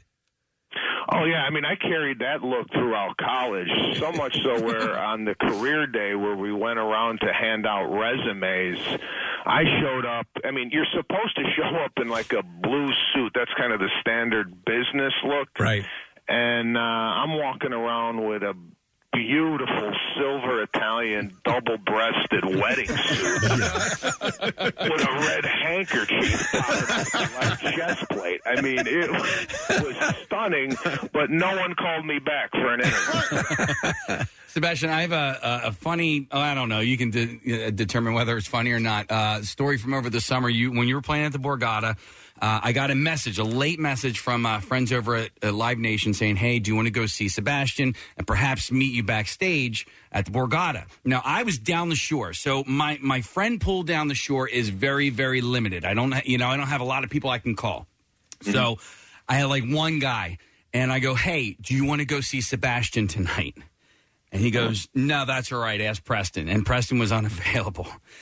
Okay, so he finds out a couple of days later on that I wasn't talking about Sebastian Bach, that I was talking about Sebastian Maniscalco. Sebastian Bach from- and he was so mad because had he known or realized that it was Sebastian Maniscalco, he would have dropped everything and gone and seen you at the Borgata. How do you immediately jump to Sebastian I know, Bach? seriously. Well, I think Sebastian Bach would, might have been playing in and around the same time in Philadelphia. And he's like, nah, thanks. I'm good. Ask Preston. And- Jeez, I, I mean, I, normally uh, Seb- Sebastian and Bach go hand in hand. You just say Sebastian Bach there, just kind of Yeah. one, Yeah. yeah. one name. Um, but uh, yeah, I'm, I'm sorry. Tell him, tell him Philadelphia. I'm, yeah, yeah, he's coming to Wells Fargo Center on Yeah. the 24th. It's a make good. yep. I want to ask you, uh, Sebastian. I, you, you bought a house right before the pandemic, and, and you bought a celebrity's house. Did you not? Yeah, so I bought Gwen Stefani's house, right? And uh, listen, it, it's it's on the Hollywood uh, celebrity tour bus route. So, so I'm uh, I'm I'm coming home, and the bus is pulled over, and as I'm I'm coming uh, past the bus, there's like.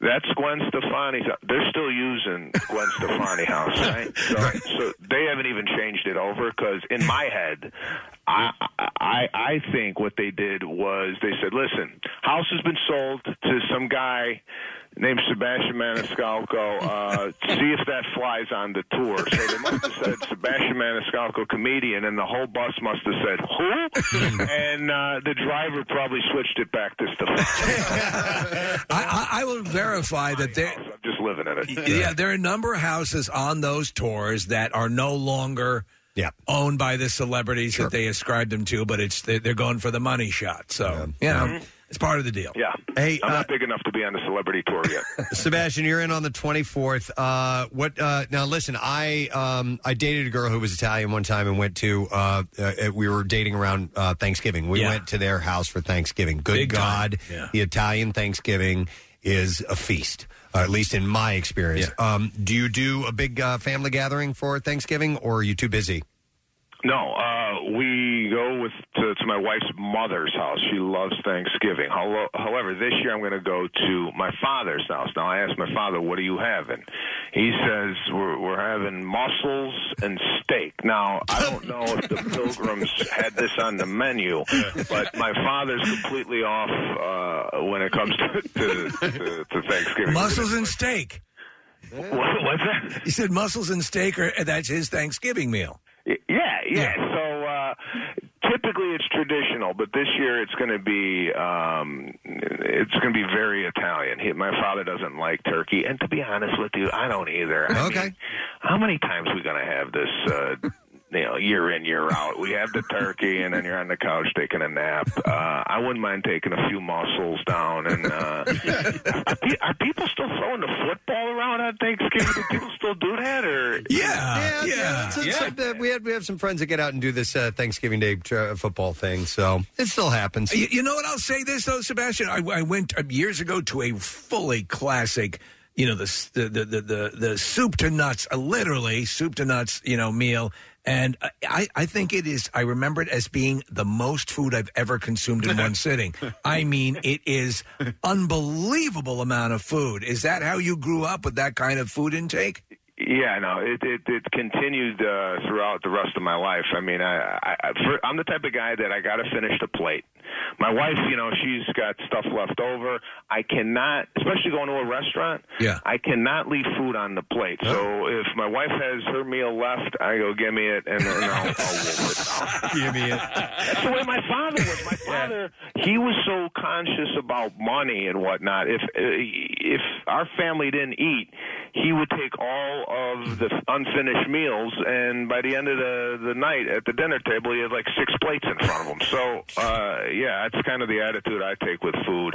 Although uh, I'm I'm kind of 48 years old, and uh, we got heart disease in the family, so I can't I can't eat like You got to watch it. Did, did, did- would a doggy bag ever make the cut, or did you have to eat it right there?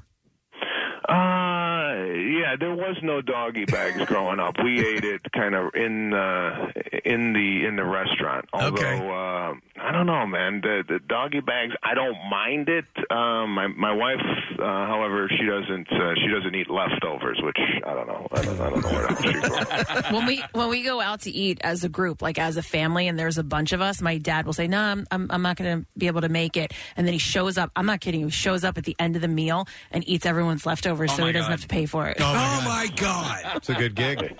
Smart man. Wow! Wow! Uh, well, listen, it's uh, it's exciting that you're coming back to the Wells Fargo Center. Uh, this is going to be November 24th, 8 p.m. is the show, and tickets are available at wellsfargocenterphilly.com. I think that'd be a great thing to slide right into the next day. Go to Thanksgiving. Yeah. uh, that's going to be that's going to be a great time uh, to get the family together, go see uh, Sebastian, and, and just have a blast. But uh, listen, man, thanks for everything. We'll look for that movie uh, about my father. Any idea? Any timetable on that? Or is, is it Uh, up in the air? probably looking at next year late. Something probably around this time next year. so, uh, check that out. And guys, I appreciate you having me on the show. Oh, anytime, man. We appreciate it. Sebastian Maniscalco, guys. Take care, man. Have a good Thanksgiving. De Niro's playing his dad. Uh, that how wild, wild. Yeah. I mean, come on. Uh, and he was great in Green Book. Like you were saying, I- that's a movie that I, I got on way too, like a couple of years after it came out. And I was It's a like, really good oh my movie. God, that's him. Yeah. I was like, he's really good in He's Vigo Mortensen's uh, buddy. Yeah, yeah. All right, uh, we should take a break because we do have another uh, comedian we're going to talk to. Paula Poundstone's going to be on the show, but let's give away some goodies because we have a $25 gift card uh, for Bourbon and Branch. Uh, the Bourbon and Branch Pub is where Marissa is going to be, and it will be Thursday night, and it is for the Bud Light little Thursday night gathering that we do. And you can come out because the uh, Thursday night kickoff will be your opportunity to score some Birds tickets, all right? Custom uh, WMMR and Bud Light t shirts as well, along with signed Birds merchandise. Uh, Marissa's there tomorrow from 7 to 9. And let's take caller number 9 at 215 263 WMMR. If you didn't get all the details now, you just go to uh, events at WMMR.com. You'll find it all out. We'll be back in a moment. Stay with us. It's coming to your neighborhood. Join Marissa from the Preston and Steve Show tonight from 7 to 9 at Bourbon and Branch. It's coming to your neighborhood. Tonight from 6 to 8, the MM Army rocks Bailey's Bar and Grill, 6922 Bristol Emily Road in Levittown, with a Preston and Steve's Christmas Miracle Miller Lite Ugly Sweater Edition pre party. Enter for a chance to win a seat at the big event on December 17th at Parks Casino. Hang with Jackie Bam Bam and Toys for Tots at local E IBEW 654's Union Hall tomorrow from 11 to 1. Donate a new unwrapped toy to provide happiness to disadvantaged children during this holiday season. Info at E IBEW654.net. Join Marissa Magnata Sunday for a Birds Watch Party at Sports and Social inside Live Casino and Hotel Philadelphia, your game day headquarters. Win sports and social gift cards and more. We love our next guest, and she's going to be at the Sellersville Theater next Thursday. Show is at 8 p.m. And uh, we're doing this via Zoom. She's looking very stylish this morning. The only thing missing from her fedora is a little card that says "press" on it, because it looks like one of those. But we would, we are so happy to welcome Paula Poundstone. to the show this morning. Good- Hey, Paula. My press hat. That's exactly what. It's your press I- hat. you know, I I hate a morning where the skulky. What is it? The skulkle. Is it? Yeah. Skulkle. I hate it when that's. Boy, Kathy had nothing but bad news this morning. Everything's and it's all the left lane. I, I have to tell you, Paula, uh, I, f- years ago, um, when I was interested to start to even entertain the notion of stand up comedy, you were one of the first comedians um, i- in that um, in that capability. Uh, that I thought was just coming up with really inventive stuff. And I used to quote lines of yours all the time and, like, wow, you could structure a joke that way. And uh, I remember in particular your story about your friend who was uh, taught how to go swimming by being thrown into the lake. And uh, Oh, that's my mother. yes, yeah. Yeah, my mother always told me that. She told me that. She told me that. She Oh, how to man, um, swim with someone took her out in a boat and threw her into the lake. And uh, I said, Mom, they were trying to teach you to swim. I, I said, How do you explain the burlap sack? We're getting a little bit of a, feedback loop here, Paul. Okay, Let's see if we can correct that. Cases or anything that can be done? Yeah, I don't. All right. I can show you these cats. That's good. Yeah, that helps. I saw yes, I saw your cats walking behind you when we started the interview. What are their names, by the way, Paula? That's probably the best way to take care of that problem. There we go. Wait a minute. This is my tech cat right here. Oh, sh- you've got a tech cat. oh, you have to have a tech cat. How, how many cats do you have, Paula? Wait a minute. It might help if I show you Oh, this. Oh, Ah! now we now we see a dog. It was sick. All right, that's a badly trained dog right Yeah, there. yeah. The dog will not sit. Um, I was coming in. This is my bedroom, by the way. I sleep right there on the floor. Ah. Um, I ca- I was coming in here to get some headphones. Ah, there you go. That That's not going to make as much difference. Well, I'll say right now, the room that you moved out of, you it's much better now. We're not getting the feedback. Yeah, this is this Isn't that weird? Yeah. Maybe it's because I'm in the living room. yeah, maybe. Hey, I have a question. You you legitimately sleep on the floor, Paula? Yeah. And why is that? You can't fall out of it. Okay. I did that for years, and, and I'm not going to say that I was inspired by Paula Poundstone to do it, but I did that for years. A futon mattress on the ground, and you're right, you cannot fall out of bed. No, let me show you something. No, you, you know what? Futon mattresses are for wusses. uh, let me show you something. I sleep uh, on the wood floor. There it is. Right Oh, wow. Okay. Yeah, my Yeah. my son is the same way. He will sleep on the floor. No padding, no nothing. I don't get it, but he likes it that way. You know, they. you know, they keep predicting the apocalypse, and I just want to be ready. Yeah. I want to feel like I can stick and move. Yeah. a lot of people are going to be like, "Now, where do we sleep?" And I'm going to be like, "Over on this rock." I'm fine. uh, and by the way, my dog there. He, Oh. he got a lot of a lot of animals in my house. I, I appreciate that. I was asking how many cats do you have? I have. Uh, well, there's one right there. it's another one. Uh, you know, I had no idea until I came out of my bedroom, but apparently quite a few. Steve has nine cats in his house, by the way, Paula. Nine cats. That explains the noise last night. there were a bunch of cats breaking in. Uh, I had two when I went to bed. And, and now you have more. Uh, I have to ask you. Behind you is uh, over there. and behind you is a Lucille Ball and Desi Arnaz classic picture. Uh, it's a cutout. No, it's a bench. Is it a bench? Oh, wow. Wow, Yeah, it's a bench. Uh, yeah. Uh, so uh, I'm going to assume you're a massive fan, and if so, are you excited about the Aaron Sorkin movie coming out? No, I don't. I, you know, I, I, I. It's hard to see. I don't know. Nicole Kidman. You know, it's weird- it's weird to see them. You know, someone. I, I, I don't know how I feel about someone depicting them. Right. I mean, I mean, for me, they're a little bit like Muhammad. You don't depict them. Uh, I, uh, I, by the way, I know nothing about religion, so that was just a one. you- but you, it was right. You were spot on. Yeah. Yeah, but technically, this too is a depiction. That yeah. I, Yeah, True. Yeah. Yeah. But, uh, it's a beautiful depiction. I, yeah, I don't know. I think it's weird to have someone else, you know, play them. Uh, I can understand that. It, it, it's because the one thing you don't want it to do is to lapse into impression territory, and it's such a fine line to walk. yeah, I think I'd rather just put on a DVD of them. Right, right. You know, uh, uh, which I do. I, I, wa- I wanted to ask you too, talking about stand-up comedy and going back to you know for, for years being a fan of yours. You were in a great documentary. Um, it was about the Boston uh, comedy scene, uh, and uh, God, the um, I'm I'm having a a, a lapse in what it, There was one that Fran Solomita made called what was it? When, was it when stand up stood out? That's it. Yes. And and you were in that because you were doing stand-up comedy in that Boston comedy scene that yielded Colin Quinn and Stephen Wright and Lenny Clark and a whole bunch of names and it was just it, that was like a legendary time and you were part of that collective. I was. I was. Uh, it, it was. Uh, yeah, I, I started out when I was 19, um, and it's and it's not just because I had nothing else going for me. um, I I I uh, I was bussing tables for a living, so it's not like I didn't have a career before me. Right. Um, you know, a lot of guys that started they were they were like in law school, and then they started being a stand up comic.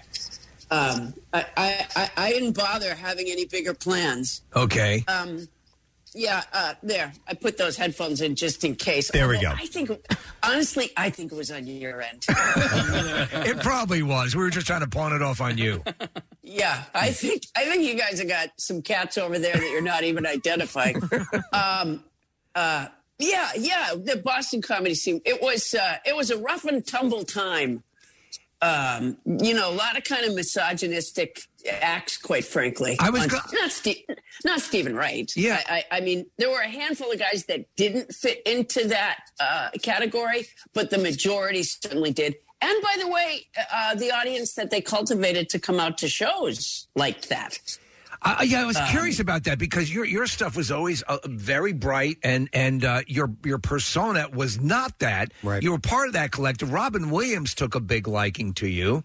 Uh, correct? Was he not a uh, an early fan of yours and and help uh, give you some yeah, advice? Yeah, but you know, at, uh, uh, uh, uh, Robin was a- anybody in the business my age or younger owes a huge debt of gratitude to Robin Williams because he he you know he didn't invent stand up comedy. I mean, I assume stand up comedy has been around since before we came out of the caves. Yeah. Um, uh, but but Robin reignited audience interest in that form of entertainment, and uh, in doing so, and part of it is because he was an attention whore. uh, he showed up at every club. Yeah. You know, there's, I- I- I don't care how rinky dinks the club, Robin would go from, you know, some 3,000 seat amphitheater. Uh, and then in the mid, you know, he'd have a date there that he sold out. And then, he, and then in the middle of the night, he would go to, you know, Uncle Funny's Yuck House. uh, and so every, every club manager in the, in the, i- i- in the country, somewhere in his office had a picture of Robin Williams on their, you know, on their club stage. Robin was the Tasmanian devil of stand up comedy. He just showed up everywhere. And audiences went out, I think, a lot of times in hopes that they would see him. Right. And by the way, a lot of times they did. yeah. And, uh, and in the meantime, they saw the rest of us. Well, that, yeah, I remember there being sort of a, a tectonic shift after he gained popularity. I remember you having your HBO special, um, you know, uh, and and and loving it, and and I, I'm just curious as to because your uh, your stuff, you know, you you have a, a different uh, your stage persona, your your material. It seems like people really took to it fairly quickly, but was that the case? Did you have to did you have to work it? Did you have to find your voice, or have you always just been you when you take the stage? Well, when you say fairly quickly, Yeah. you know, t- time is, although standardized, Yeah. relative. Yes. Yes. Uh, true. Yeah. So I don't know. My son took a course one time and got a, uh, like some sort of insurance broker's license years ago. And he would always say to me, "Eh, it took like eight weeks, something like that, you know. And he would always say, like, and, you know, he's very proud of this, and as well, he should have been, I suppose. But he said, uh, he said, boy, it was a a lot of work and a long haul, but I did it. And I said, boy, don't ever say that to anybody. Two months. You know, Yeah, exactly. I go, you know, honey, there are people who go to school three years. Yeah. Are you aware of that? uh, he, I, you know, so what, uh, you know, it, I would say that it was, uh, yeah, I, it, it felt like a long time to me, uh, you know, struggling, doing uh, open mics, uh, you know, d- working away. I, I would, you know, you'd sort of, you'd sort of watch these people spring out around you, which was sometimes a little frustrating. Um, uh, you know, but in the scope of things, looking back, was it a terribly long time? No. And the other thing is the thing about being a stand up comic is there is no college. Sometimes there's classes, but Yeah. you know, that's just sort of, you know, that's just sort of running around the kiddie pool when you really should be, you know, putting your face in the water in the big pool. in the big pool, right? Yeah, it kind of is. I, I mean, when they do those classes, it's like you perform to the other people in the class. I'm not sure that because to me, the, uh, stand-up comedy is a relationship with the audience, and if you're having like a fake audience, I'm not sure that's that big a help. Um, and you have to work on that relationship. You have to work on how to, you know, how to establish it. I just don't think that happens in a in a class. The way you learn to be a stand-up comic I- is. it- uh, well, the first thing you do is send me a thousand dollars. no, it's funny you should say that because I, I did I did stand up, you know, briefly, uh, you know, uh, f- for a while, uh, and and then people would ask, and and, and t- to me, and I'd see very seasoned comedians, you know, st- b- they would be asked for uh, for advice or to tutor a young c- comedian or somebody coming up, and basically, as you were saying, Paula, there, if the audience is laughing and enjoying it, it's working, you know. So so there's no, you know, there there's there's there's there's there's this nuance to it that you there, uh, there are no hard and fast rules. You know, you can't. That's why a school can take someone who's bereft of a sense of humor and turn out a seasoned comedian. I think there are some people that are bereft of a sense of humor that do stand up comedy, but uh, you know, and I'll tell you, uh, and if they happen to be listening, I'll tell you how you solve that. You send me a thousand dollars, and let me just give you my address. yeah. Uh, The key to so many things. I'm gonna, uh, yeah, I'm gonna teach one of those online classes, um, and just the key to the whole thing is you send me a thousand dollars. Um, by the way, remember when they're on late night television? oh, You guys are morning radio guys. You haven't seen late night television in a thousand years, I Yeah. assume. You're getting up when late night television is on. You'd be surprised. Uh, uh, yeah, uh, yeah, no. You know the thing about morning radio guys. I, when I was growing up, they'd always be like, "Oh, there was a such and such concert last night." You know, oh my gosh, what a great concert! Blah blah blah.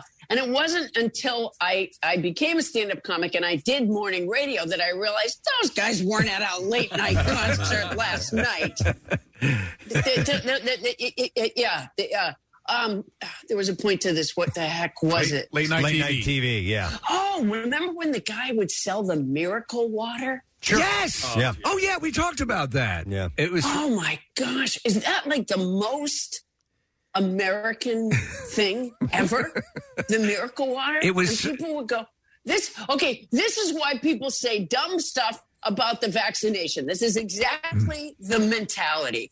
People would say, like, I, I get the miracle water and then I got a check for $5,000.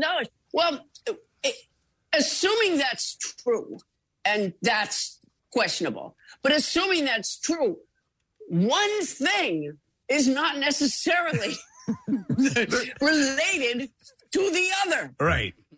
Right. You, you- you- you- you know, um, my, yeah, that's, uh, I don't think that's the scientific method. Right. And so it's the same thing. People go, oh, you're going to get the vaccine. And then, you know, and then I fell down on my way to the car. Okay. Those are not related. right.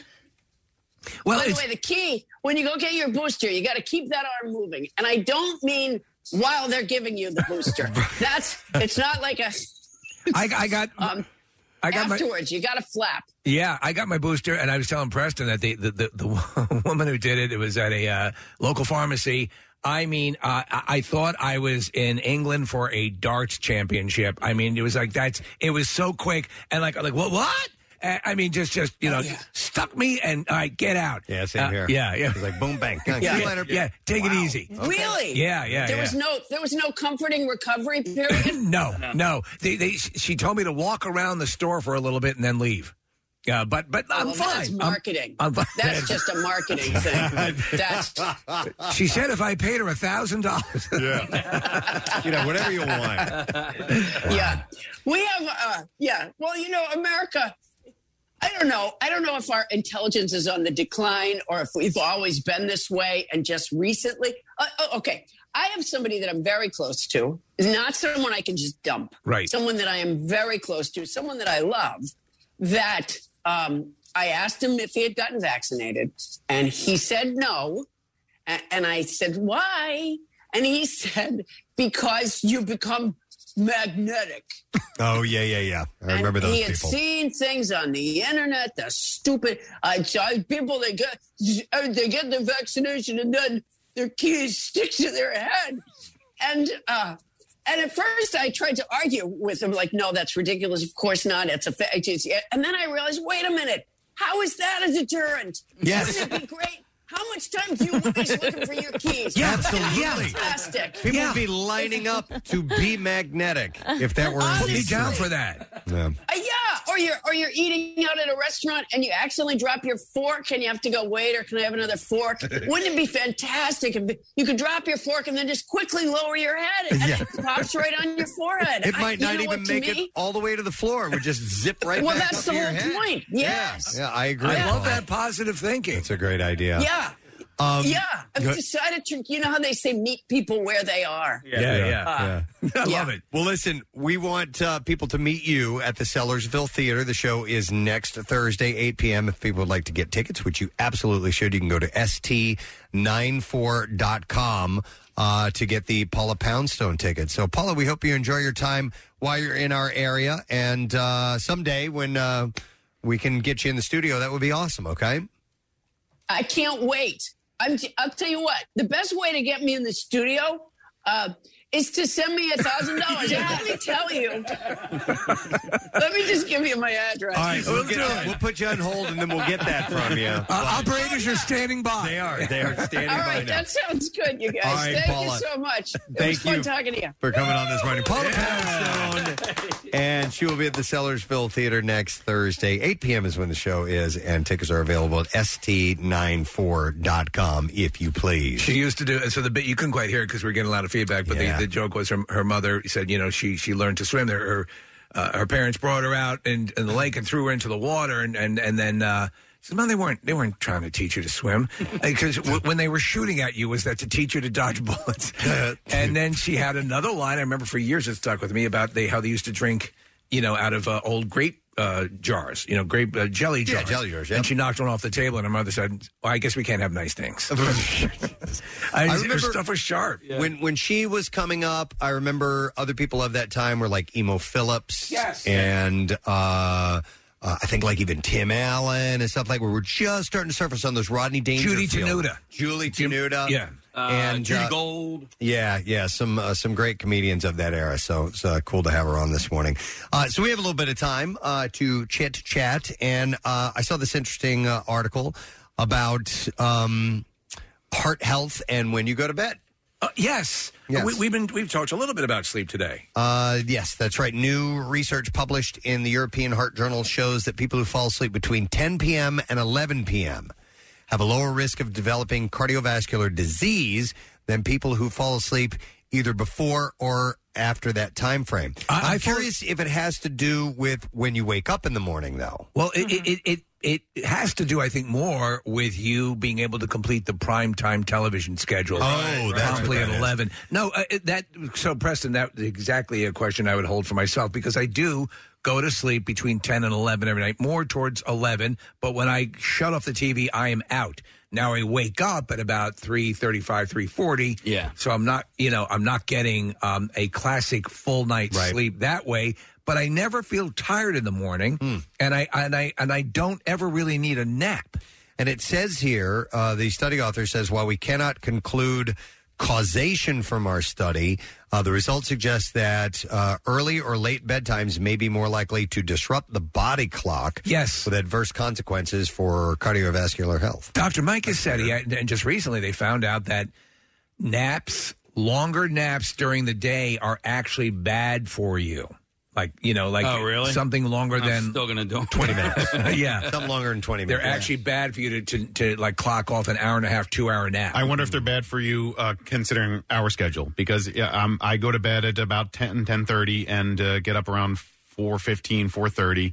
Uh, and so uh, for me, naps are almost essential during the week. They're probably not the best sleep uh, pattern to get in, but like, I, I can't I can't help it. Yesterday, I slept for like uh, two hours in the afternoon. And, you know, and then I had a decent night last night and then went to bed at uh, uh, again at 9.30, 10 o'clock. I've been hitting up at like 8.15, man. I Oh, love it. I did love that getting during to bed. Oh, it's you so know why? good. You have a Can't sleep get number out of it. bed. I do have a sleep number bed, but so do you. I know. I And you love go- it. And you go to bed late. Yeah. Um, but yeah, I'm, I'm trying to make sleep, rest, that whole thing uh, a bit of a priority and making sure that I do get that in because it's you need it, man. Absolutely. I, I'm surprised that you say that um, you're not tired when you wake up because I am tired every time I wake up. Me too. Uh, and, and I'm not talking about in the morning uh, during like work weeks. I, I slept like a champ from Friday to Saturday last week after, after camp out. Champion sleeper. I, yes, I am. And I woke up and I slept in on Saturday and I was exhausted. Case, I, I, I swear to God, when I wake up, I do not feel. I don't. I'm not yawning. I'm not. Uh, you know, like I, I am. Again, I've, I've made the statement. It's kind of true. I wake up the way Nosferatu did in the Mm-hmm. silent film, uh, uh, like up to my feet, Bounce up. Yeah, right. Yeah. I, I don't. And I don't know if that's just me or, or, but I mean, I, I do get a, a solid, and I, I say it in the commercials, it's the truth, an uninterrupted night's sleep. I was dead ass tired when I got up this morning. Yeah, I was like, yeah. man. By the but it's time I usually get to Wednesday. By the time I get to the car, I'm okay. Like once Yeah, I'm getting shower in does the it for me. car and and leaving, I'm like, okay, yeah, you're awake. But like when the alarm goes off and I get out of bed, I'm like, oh dear. You wake up God. halfway here, is what. Oh, well, I No, slept but just before I get here. I slam a cup of coffee on my way here, and the coffee's All right, probably me about too. Oh. 20 ounces, and it's you know just straight up black coffee, and, and I finish it by the time I get to the parking lot here, and that's when I finally feel awake. We had a study, or press, and I think you did um, um, two or three months ago about uh, not doing the coffee, Casey, but uh, drinking a glass of water on your uh, like first thing when you wake up. And so I've been doing that now. and then I so I stop at Wawa every morning before I get here and and grab a cup of coffee there. But I drink water from leaving the house until I get to the Wawa, and uh, it's helped. I don't know if it's like there's any Help you science. do what? To wake you up? Yeah, yeah. Oh, Like okay. get get my day going. well, Um, you sh- uh, well, uh, what I've read is you shouldn't coffee shouldn't be the first thing in your stomach in the morning. So Right, it's okay. good that you drink. I, I drink water. No. Yeah, I always I have drink a- water on the way in. I mean, I've been doing it for years. I don't know if it's done anything for me or not, but um, I kind of feel like that, like acidic, you know, the the acidic acidic uh, Yeah. of a, of coffee will kind of upset your stomach. So I like to have even, you know, just have a little bit of water. I'm uh, here for about so I, I get here about 4.30, 4.35. By the time uh, I have the first, you know, cup of coffee, it's probably around five twenty. So I, I've, I've, you know, and I've been up for a little bit. Mm-hmm. you then. drink water too. I drink a ahead lot of time. water. Yeah, a ton of water. Yeah. What about rubbing one out right when you wake up? Oh I my do. God, that'll put me I right do. back to sleep. Right back to sleep. Right back. But I- not when I'm in bed. I'm when I'm brushing my teeth. Okay, because I got Same one hand time. with the One toothbrush. hand. Yeah. you guys ever done a sleep study? Yeah, twice. Yeah, me too. I, got the best night of sleep when I did sleep studies. Oh, too. I was like, hated dude, it. I had all these wires like, and they, you know, Oh. Yeah. and I couldn't believe how great I slept. Are I you was so, serious? I was so mad. I had two things up my nose. I had a, a bunch of like the, the little pads that they put over your entire body to measure heart rate and And the breathing. ballerina outfit. I had the ballerina. I mean, well, I brought that. yeah, I just that's a fetish. But like I I slept terribly that whole night, and Me of too. course I'm going to sleep badly But during the let me sleep ask study. You, let me ask you this: Is that not better to have a bad night's sleep during a sleep study to find out what's Well, going on? I don't think so because you're being affected by outside things that Right. normally don't bother you. I mean, you you normally don't go to bed with all those wires on your face, and that's what was keeping me awake during Was my it? sleep study. Yeah. because I'd roll over, and, and I'm a light sleeper anyway, and so. Um, it just- it- it- but I mean, listen. You eventually do get the REM sleep. You, as long as you get into REM, then they can find out if you have apnea or whatever it may be that you're in there for. Yeah. The sound of the Willy Wonka machine as you're trying. As you're trying to sleep. The worst though was Rochelle did one um, for because uh, for she was having real issues with sleeping, and they they wanted to test her for narcolepsy. Okay. it is a di- it's not the regular sleep study. Like they. They, they let you fall asleep for like an hour and then they wake you up. Oh. Okay. And then they keep you up for some amount of time. Then you have to go back down again. Oh, that's torture. And then they wake you back up again and then they put you. And this is like in the middle of the day too. And you have to go you have to go to sleep even when you're not tired. You have to make yourself go to sleep. And it was like, so it was really hard to do. They, they did this series of, of wake you up and making you go back to sleep over and over. What again. did they determine? That she, well, she didn't have narcolepsy. Um, and she does have some kind of disturbance in her circadian rhythm, Hmm. I guess, or something like that. But I don't remember what the conclusive, um, you know, findings were. But she didn't have narcolepsy. She said there was a disturbance in the forest. Yes, it's as if a million voices cried out at once. It was crazy. Hung out with a guy who had narcolepsy, and I know it's not funny, but it was funny uh, because he just fell asleep in the middle of everything. Like we were uh, putting a puzzle together. So like, full blown narcolepsy. Full blown, le- yeah, full Yeah. blown narcolepsy. I was in high school, so you um, Head hit with the head hit the table, or would he just sh- shrug? No, shrug just over? kind of like Yeah. slumped over and, and, and would snore. You know. Wow. Yeah. Okay, this is off topic, but I just realized something uh, when you said falling asleep in class. Okay. I realized that my eighth grade uh, social studies teacher was Severus Snape, and I didn't even know it. Mr. Barden. Okay. So if you, if you, and, and the reason I, I realize this, I watched Goblet of Fire, and, and there's a scene where um, uh, Harry and, and Ron are, are kind of goofing off in class, and he keeps grabbing their heads and shoving them down like that. Our teacher, Mr. Barton, Would do used- that? Would do that type of What? thing. If you put your, if you put your, uh, uh, your chin on your, eh, uh, you know, rest Oh, your elbow and rest your chin. Or he would come by and knock it out from underneath you. Oh, God. And he was, and he ruled, and, and he spoke like Snape. He, would- he spoke very quietly. Mr. Blackfingers. what are the letters D, B, H signifying? Dude, that's how he taught class. He was he would speak in that pentameter, and he was so imposing. Everybody was terrified in his class, and I never realized it. Russell Barden at Parkway Central Junior High School was Severus. Snape. Are you attempting to incite your fellow students to do bong hitting? That's what it was like. All right, anyhow, that was a sudden, but I was going to forget it if I didn't say Okay. it, and I wanted to say that. Let me go to some calls here. Steve had a sleep study last night. what? Hi, uh, Steve. Good morning. Gadzooks. Gadzooks, Gadzooks. buddy. All right, so why were you getting a sleep study done? So I, I already have sleep apnea, so it was my five year check in to see how my uh, my prescription fared and getting a new machine and all that fun stuff. But they actually do it at home now. They don't. Uh, I didn't have to go to a center for it. How do they do that? Crazy. Uh, what'd you say? How do they do that from home? I always with all the wires and So- stuff like that.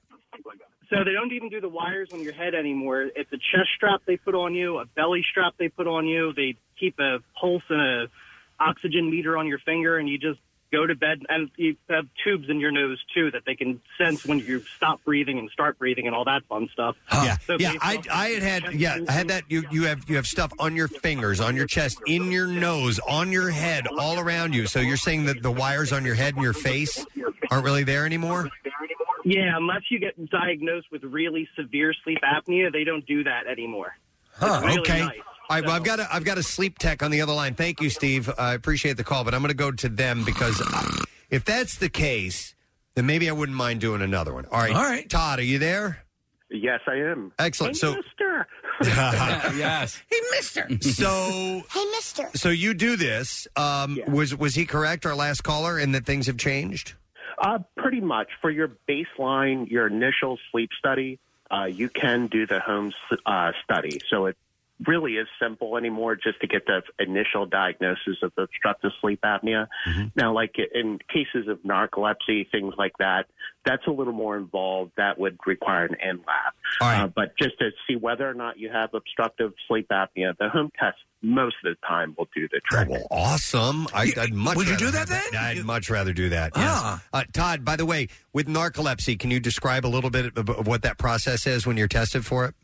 Yeah. Uh, so what happens? Uh, the theory is that your brain uh, waves between REM and wake are very, very similar.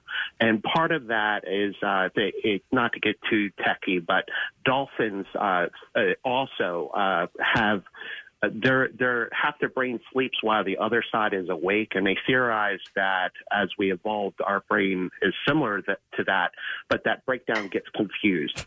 So it, your brain kind of gets tricked, and while you're awake, it's like, oh, I'm in REM. So people will start falling over and having cataplexy. I don't know if you ever YouTubed. Like you know, sheep get scared and they'll fall over. Yes, And- yeah, and the fainting sheep. Cataplexy. You know, so All right, so uh, I, I understand that the, you know there's uh, the uh, the descriptions of this, but but uh, tell me how the test works, like what you do, because I wanted. I, I told my Oh, sure, wife yeah. they do this: wake up, go back to sleep, wake up, bo- go back to sleep. First you go to SeaWorld. you have the overnight in lab just to make sure everything else is okay. Because if you have tons of sleep apnea, you're going to be sleepy anyway. Yeah. And you have scheduled four to five naps through the day. And we just say, hey, allow yourself to fall asleep. You don't have to. You don't ruin the test. You just can't smack yourself in the face with a remote control or something. But just go ahead and allow yourself to fall asleep. if you go into REM during those, and it's really short, uh, if you're having really quick sleep onset and having REM, that's that can indicate narcolepsy. Of course, okay, diagnosed with a doc, but you know all the technical stuff. But But she Uh, just said it was my wife had it, and, and it was difficult because they kept waking her up and then telling her to go back to sleep. yeah, so n- normal people, if you're well rested um, and uh, nothing's going on, it should take you about 20 minutes to fall asleep. Okay. So they just have that kind of through the day, give you 20 minutes to fall asleep. If you don't fall asleep in that, that, that one's over. If it, you do fall asleep in that, they let it last for about 15 minutes, Okay. see if REM occurs, and then wakes you back up. I guess the plan is to wake you up before they go go. I, I haven't had that in our policy, but that may be there. All right. All right. All right. Appreciate it, Todd. Thanks, man. Yeah, you got it. All right, we'll see him. Yeah, I um, I have mild sleep apnea. Uh, I wanted to see if there was a way because besides using the the um the the CPAP machine, Right. which I hate. Everybody hates. Uh, I, I stopped using it. Uh, Do you because have a, I- a I larger could- one or a smaller I could- one? Uh, it was smaller, you know, it just fits over the nose. But it, um, I could fall asleep with it. Um, but later on, as I got deep into my sleep, more towards the morning, it would wake me up, and I could not go back to sleep. Hmm. Um, and so I'm like, dude, this is not. I, I can't get used to this. I'm not getting enough sleep. So essentially, what I do is I just sleep on my side. If I do, for some reason, end up on my back, I will wake up with that that, that hitching thing. And so I've trained myself to never sleep on my back, except on rare occasions it happens. But I would be interested because you can get like a mouthpiece that they put in for you uh, that adjusts your chin. Billy Bob teeth. And well, yeah, you just put these Billy Bob teeth in. Those those gold sleep out there. I don't love you. uh, Go get some REM sleep. But uh, I would much rather. I would like to give that a shot. And I went back to to Dr. Mike, and, and he put me in touch with the, the sleep study the, the, the people, and like, well, you're gonna have to do another sleep study. I'm like, I'm not doing another sleep study. I already know I have a mild form of apnea. Your test already showed me that. Let's just go with that and show me what we need to do. And I had to try to jump through all these hoops to get insurance and blah blah blah. And it got to be so much of a pain in the ass. I'm like, um, I give up. Well, your sleep now is good, right? I mean, with the I'm sleep number. still- bed and everything. I would like to be able to sleep on my back. I like sleeping on my back. It is comfortable to me, but I can't do it. I spent the predominant amount of my life sleeping on my stomach or the, on my side. Now all I do is sleep on my back, and I much prefer. Oh, I it. would love to sleep on my back. Well, come so- sleep with me. All right. Will that work? I sleep on you.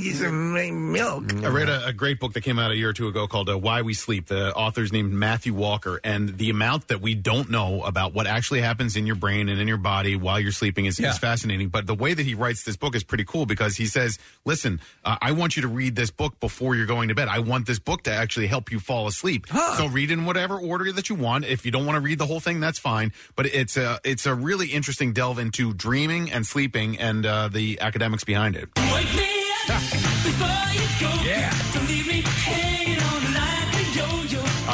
Um, this is your uh, sleep apnea. This would get me up and going. Don't wanna miss it when you I think I could handle hearing this as soon as I wake up in the morning. Look, the dolphin loves it. go, go, 'cause I'm not Um, All right, hang on. I'm going to go to Todd here because he has sleep apnea and uses the mouth guard thing. Hi, Todd. Good morning. Hey guys, how are you? Good. All right. So, how'd you get that mouth thing? I want that. My dentist gave it to me, and Ah. it's worked fantastic. Your dentist Yeah. gave it to you? It, it's a mouth. We're losing. Oh my God, we're losing him. I want to sleep on my back. I don't go anywhere. All right, hold on. Um, so was it their suggestion? Yes. Oh man, Could you just use your harmonica? Did you just stick a harmonica in your mouth? As you breathe in and out, and the music softly lulls you to sleep. Yeah, it's like raising I a was lullaby. just at my dentist yesterday. Jeff Hartman, if you are listening, I want one of these things. please, please set me up. Um, and Todd, has it worked for you? Yeah, works fantastic. And how long you been sleeping with it? Mm, about six months, seven months. Okay. All right. Thanks, Todd. Other than the harmonica sounds. I keep my wife up all night long.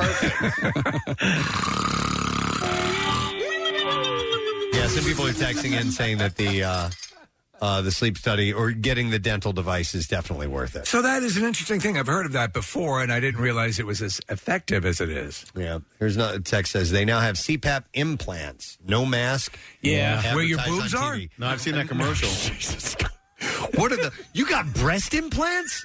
No, it's a new CPAP. It helps me sleep. It keeps my sleep. Keeps me apnea on my under back. control. Yeah, I don't wanna Keeps sleep me on my stomach. I don't want to roll over on my on my boobs. No, it's a uh, this like weird implant that uh, it, it gives you like uh, electrical impulses that kind of keeps that. It's like a like a dog collar. Oh, yeah. oh. no, it's it's implanted. Yeah. but- Oh. but it will, uh, I guess, stimulate this area that gets really loose in If you your- go out of the yard. in your throat. Not that if you go out of the yard, that's an invisible fence. okay. Uh, oh, we're looking at it. and and so what happens is, yeah, you get to a point where the muscles and everything, or your your all that inner workings in your throat loosen up so much that it blocks your airway. Huh. It's wild. Yeah, i- i- listen, the issue can be very. I mean, uh, uh, correct me if I'm wrong, but in extreme cases, can it not be lethal? Yes. What, sleep apnea? Yeah, I mean, Yeah. it's what killed Reggie White, essentially. Well, o- over, over time, it, it can give you a serious heart condition. you Yeah. know, because you're you're uh, denying yourself oxygen that you need in your blood at some points when when the uh, airflow is cut off. So it's crazy.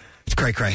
Cray cray. Totally same. All right. Well, listen. Uh, we need to take a break, and we need to give away a twenty-five dollar gift card for Bourbon and Branch Pub. Marissa will be there tomorrow night because it is the Bud Light Thursday night kickoff. So she'll be there from seven to nine with chances to win tickets and uh, tchotchkes and all kinds of stuff. Now you want to check out Bourbon and Branch during their game day events, which are held every Sunday in the upstairs bar. Uh, you can enjoy all the games on their seven TVs, complete with the NFL Sunday ticket cable package. We'll take caller 18, and that uh, $25 gift card will be yours from Bourbon and Branch. But whether you win or not, join Marissa tomorrow night from 7 to 9. We'll be right back. One city, one radio station, one man, 40 years. Oh dear. In 1981, he jumped in his trusty microbus Minerva and came to Philadelphia. Philadelphia radio has never seen or heard anything like it. A fantastic run of great music, concert coverage, and real conversations from a who's who of rock royalty and passionate Philly fans. Always live, always local, and almost always in midday. There was that ill fated morning show. You remember, wake up and smell the karma. I don't know quite what happened there. Pierre Robert has devoted his working life to WMMR listeners and our fine village. So we're digging through the MM archives to highlight some of the moments from this long, strange trip that is far from over. Congratulations, Pierre, on 40 years in Philly. From your coworkers, your fans, and your grateful friends at 93.3 WMMR. All right. Shall we do the bizarre file? All right, we shall. WMMR presents Preston and Steve's Bizarre File. All right, brought to you this morning by WPHL TV. Young Sheldon joins Big Bang Theory on PHL 17 weeknights at 7 and 9:30. Family night every night is on PHL 17. Okay, I normally don't report on things that spill on the highway from a tractor trailer falling over whatever, but I wanted to throw this one in here. All right. Firefighters in Tennessee uh, battled apparently. No, I'm sorry, in Forest City, Arkansas, not Tennessee. Um, battled a cookie calamity Thursday morning when a semi tractor truck carrying cookie dough caught on fire. Oh, man, that's perfect. How great would that smell? Super huge cookie. on Interstate 40, firefighters responded around 2 a.m. to the side of the interstate. Uh, a truck from Virginia was carrying the load when a fire broke out. Don't on put its- it out right now. on its trailer, it likely started with overheated brakes, which ignited a tire. So it wasn't like there was a Yeah. crash and Right. then it caught on fire. This thing just caught on fire. These cookies were meant to be baked They were- right yes. then and there. Uh, the Give fire, it about 10 more minutes. the fire resulted in a sticky, smoldering mess on the road for several hours. Bring No- your forks. No injuries were reported. Here's a story out of Nashville. Uh, police are asking for the public's help in identifying a woman who punched a McDonald's employee for taking too long to make her order. The woman reportedly began angry, began uh, became angry when her food took longer than she expected. So she walked behind the counter, come on, and then punched the employee holding the metal fry scooper, leaving a gash on the victim's forehead. Uh, they haven't tracked her down. Police say the woman was seen leaving the McDonald's with a friend and children in a silver Chevy Impala, so they are looking for her. All right, this is pretty wild. Two men have been charged with breaking into a half a dozen schools. Now, the men who police believe got into many of the schools by scaling the buildings and then entering through the roof, sometimes rappelling into the buildings. Wow. Are accused of stealing Chromebooks, a laptop, megaphones, and a 3D printer, and also items such as candy, teacher nameplates, and chairs decorated as unicorns. What are they setting up their own school? Listen to this. Jacob Nicholas Trapp, who's 18, and Reese Elias Jones, who was 19, were charged this week with 17 crimes each, including multiple counts of burglary and theft, arson, and criminal mischief. The string of thefts began in April when Sprucewood Elementary was burglarized, and responding police found open drawers and cabinets and items thrown on the floor throughout the school. About 30 minutes after the burglar alarms went off at Sprucewood, alarms started going off at Lone Peak Elementary School. Police found the roof hatch was forced open and damaged, and a hole was found in the ceiling tiles as the suspects made their entry into the building. Surveillance video showed the burglars then went into the office and attempted to disable the video surveillance system, but were unsuccessful. Police say four Chromebook laptops, a 3D printer, and two megaphones were stolen from Lone Peak. And on May 16th, two people broke into Park Lane Elementary School by going through a skylight. A similar break in was reported at Eastmont Middle School, where two large stuffed bears were stolen. And on July 26th, police responded to roof alarms being set off at both Sunrise Elementary and Alt- Altara Elementary. It's a crime spree. Surveillance video collected later showed the burglars light a small explosive device inside Sunrise and throwing it on a hallway door. A hallway floor, I'm sorry. Now, some officers who were already at Altara Elementary were able to quickly respond to Sunrise when those alarms started going off. And when officers arrived in the area, they spotted two people dressed in black carrying large pink unicorns.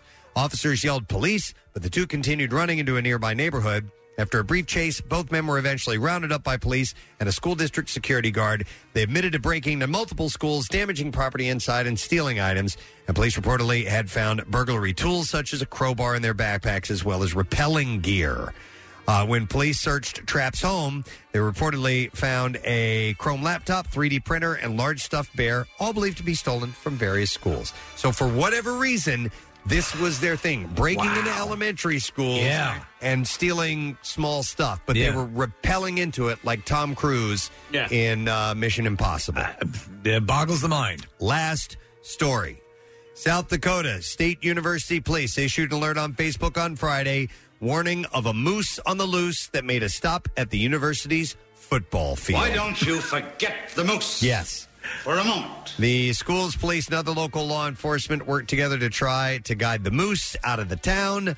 Uh, but then it took a turn and ran to the stadium. Was it making its beautiful sound, its beautiful song? To take a run on the field. The moose was eventually escorted out of town to the west, and they got him out of there. But he wanted to he wanted to run the football field a little bit. And we've got video footage. I mean, he's sprinting across the football Good. field. Very good. I love all these moose stories. Yeah, man. That's great. And there you go. That is what I have in the bizarre file for you.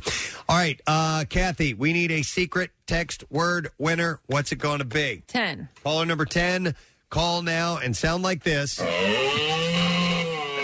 and you might win the secret text word prize 215 263 WMMR.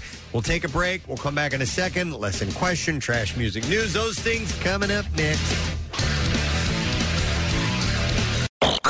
Like the Preston and Steve Show podcast? Well, check out MMR's other audio on demand at WMMR.com or on MMR's mobile app.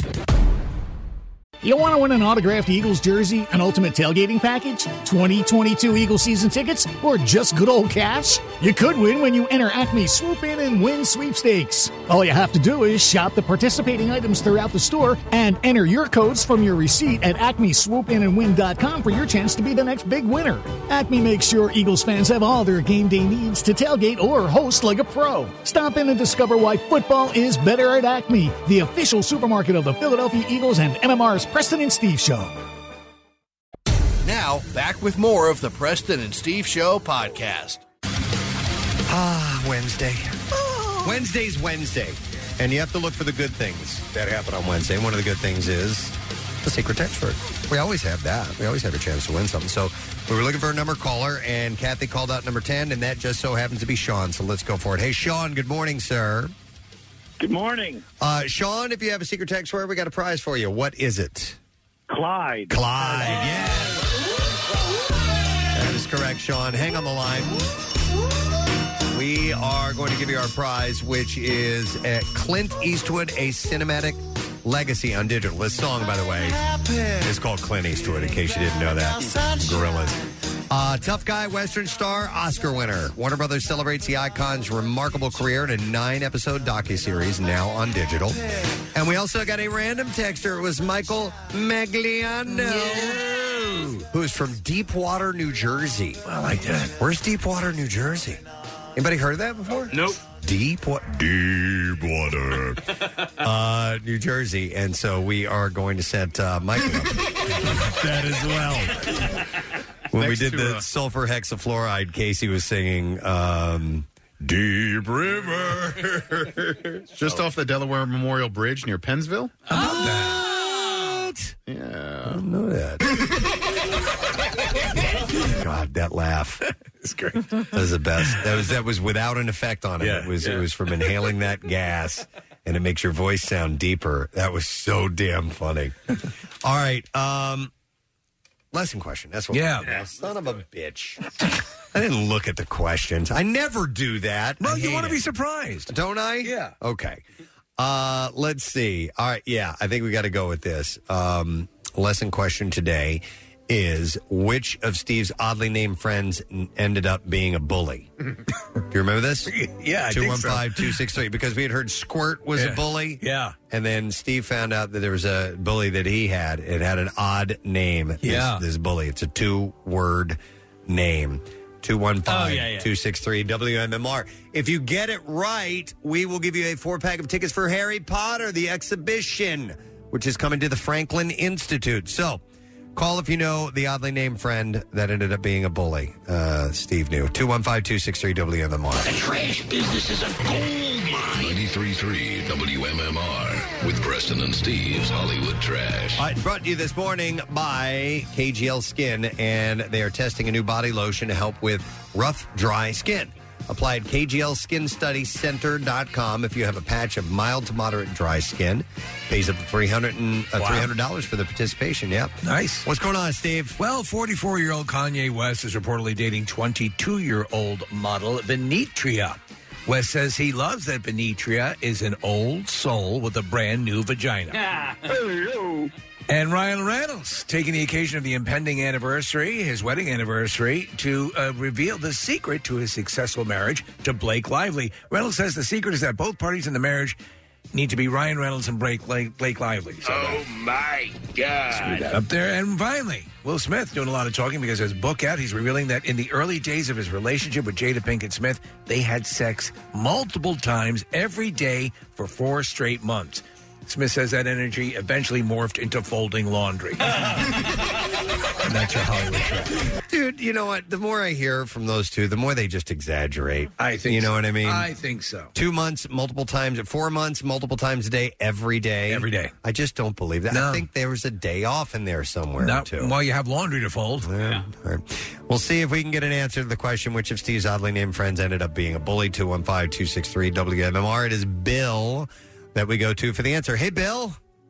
Hey, Grandma. Hey, hey Grandma. Bill, what uh, what was Steve's oddly named bully? I believe it was Pud Sniffer. Pud Sniffer. Yeah, Bill, hang on. I'm going to give you a four pack of tickets for Harry Potter, the exhibition. Something magical is coming to Philadelphia. Uh, Harry Potter, the exhibition makes its world premiere debut on February 18th, 2022 at the Franklin Institute, and tickets are now on sale at E fi.edu. Preston and Steve's Music News on 93.3 WMMR. Grandma. All right. Uh, it's brought to you by Iron Hill Brewery and their top selling IPAs and seasonal beers. They are now available everywhere craft beer is sold locally. You can visit ironhillbrewery.com and click Beer Finder to find a retailer near you. Uh, Avenged Sevenfold's M Shadows credits Good Charlotte with helping the band at a time when they needed it most. How about that? I explained that the band's 2005 album City of Evil had just been released to dismal reception.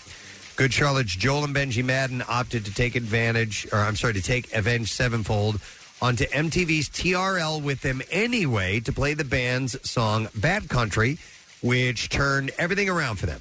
Shadow said, um, they said we've got to bring you, you uh, we've got to bring on an artist that we want and they brought on avenged sevenfold they played our video and it never left trl after that and it went all the way to number one and then we ended up winning video music of the year best new artist um, and uh, it really was because benji and joel saw something good charlotte saw something that no one else saw and they took us on there and it had a mainstream audience uh, the video was killer the song worked and then all of a sudden everything just started going and it was like here we go That's pretty wild. I wouldn't have suspected that they were the ones who No. orchestrated that. Me either.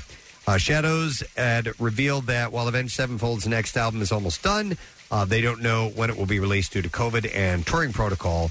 With the ongoing pandemic, he said, We're just not willing to compromise on it. And at the end of the day, everyone needs to decide.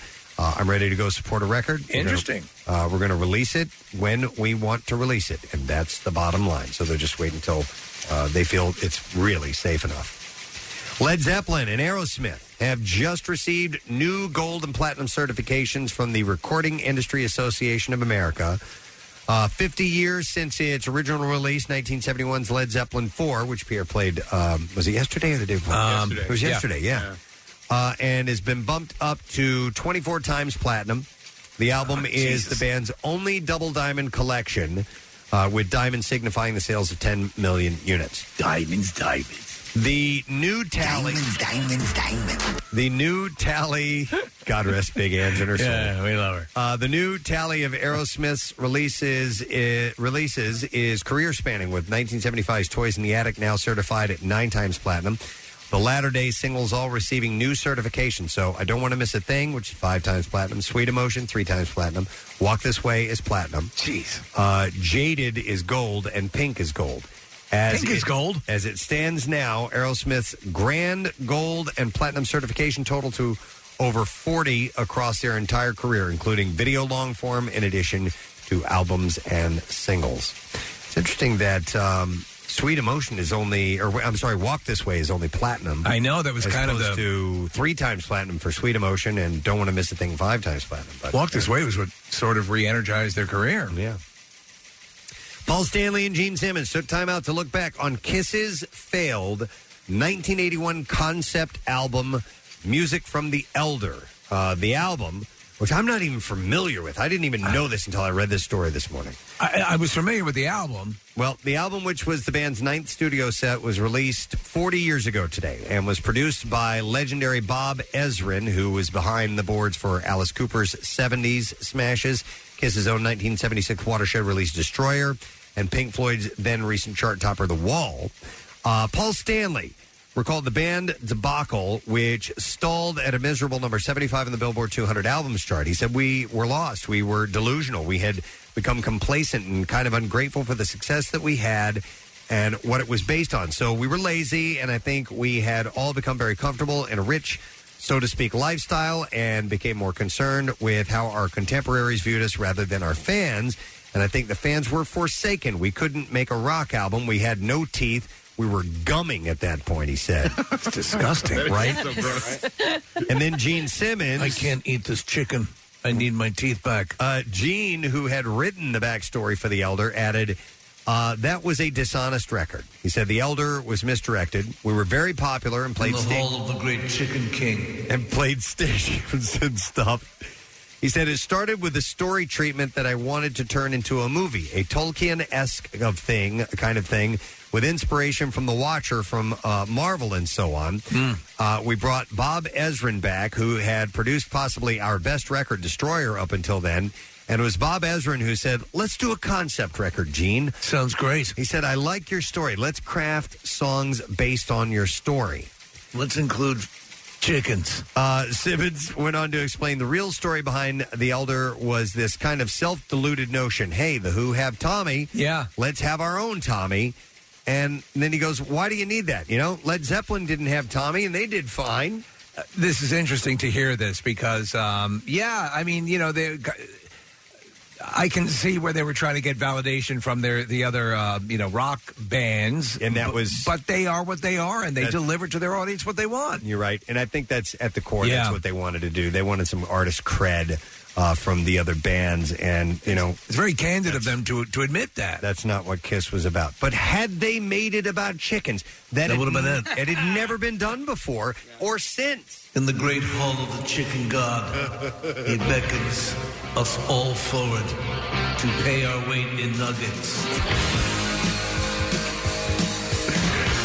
You know, there's a, on the front cover is just an egg. You know, they're, they're keeping it very simple, very I primal. have a question for you. Cock-a-doodle-doo or cock-a-doodle-don't?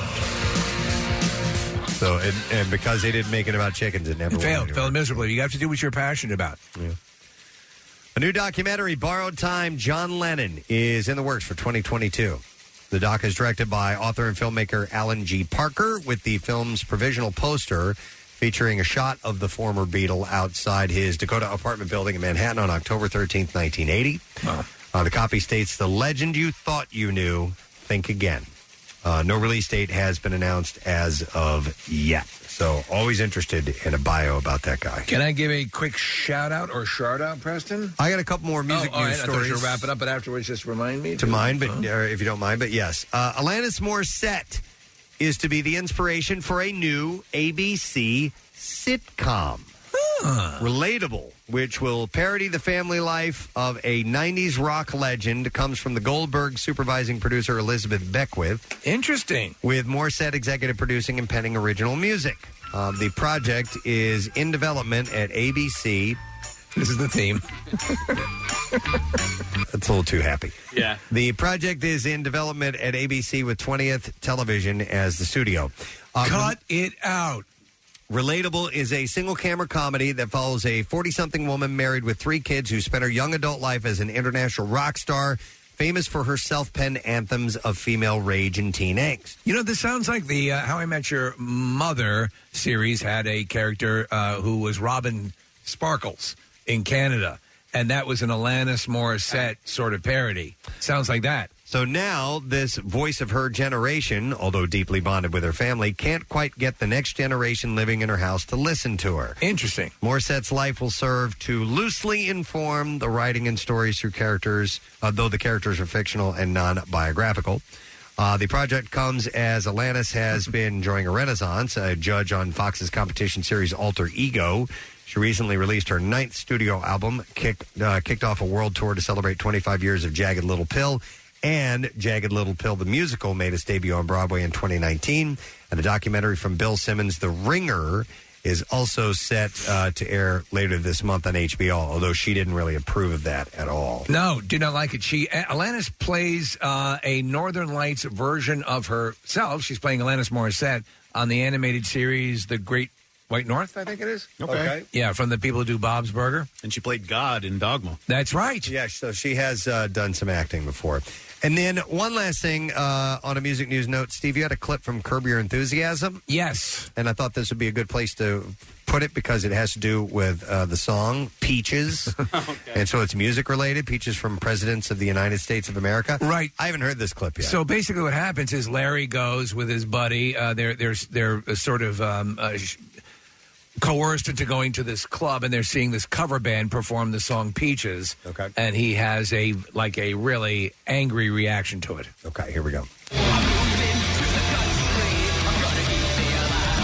This is horrible.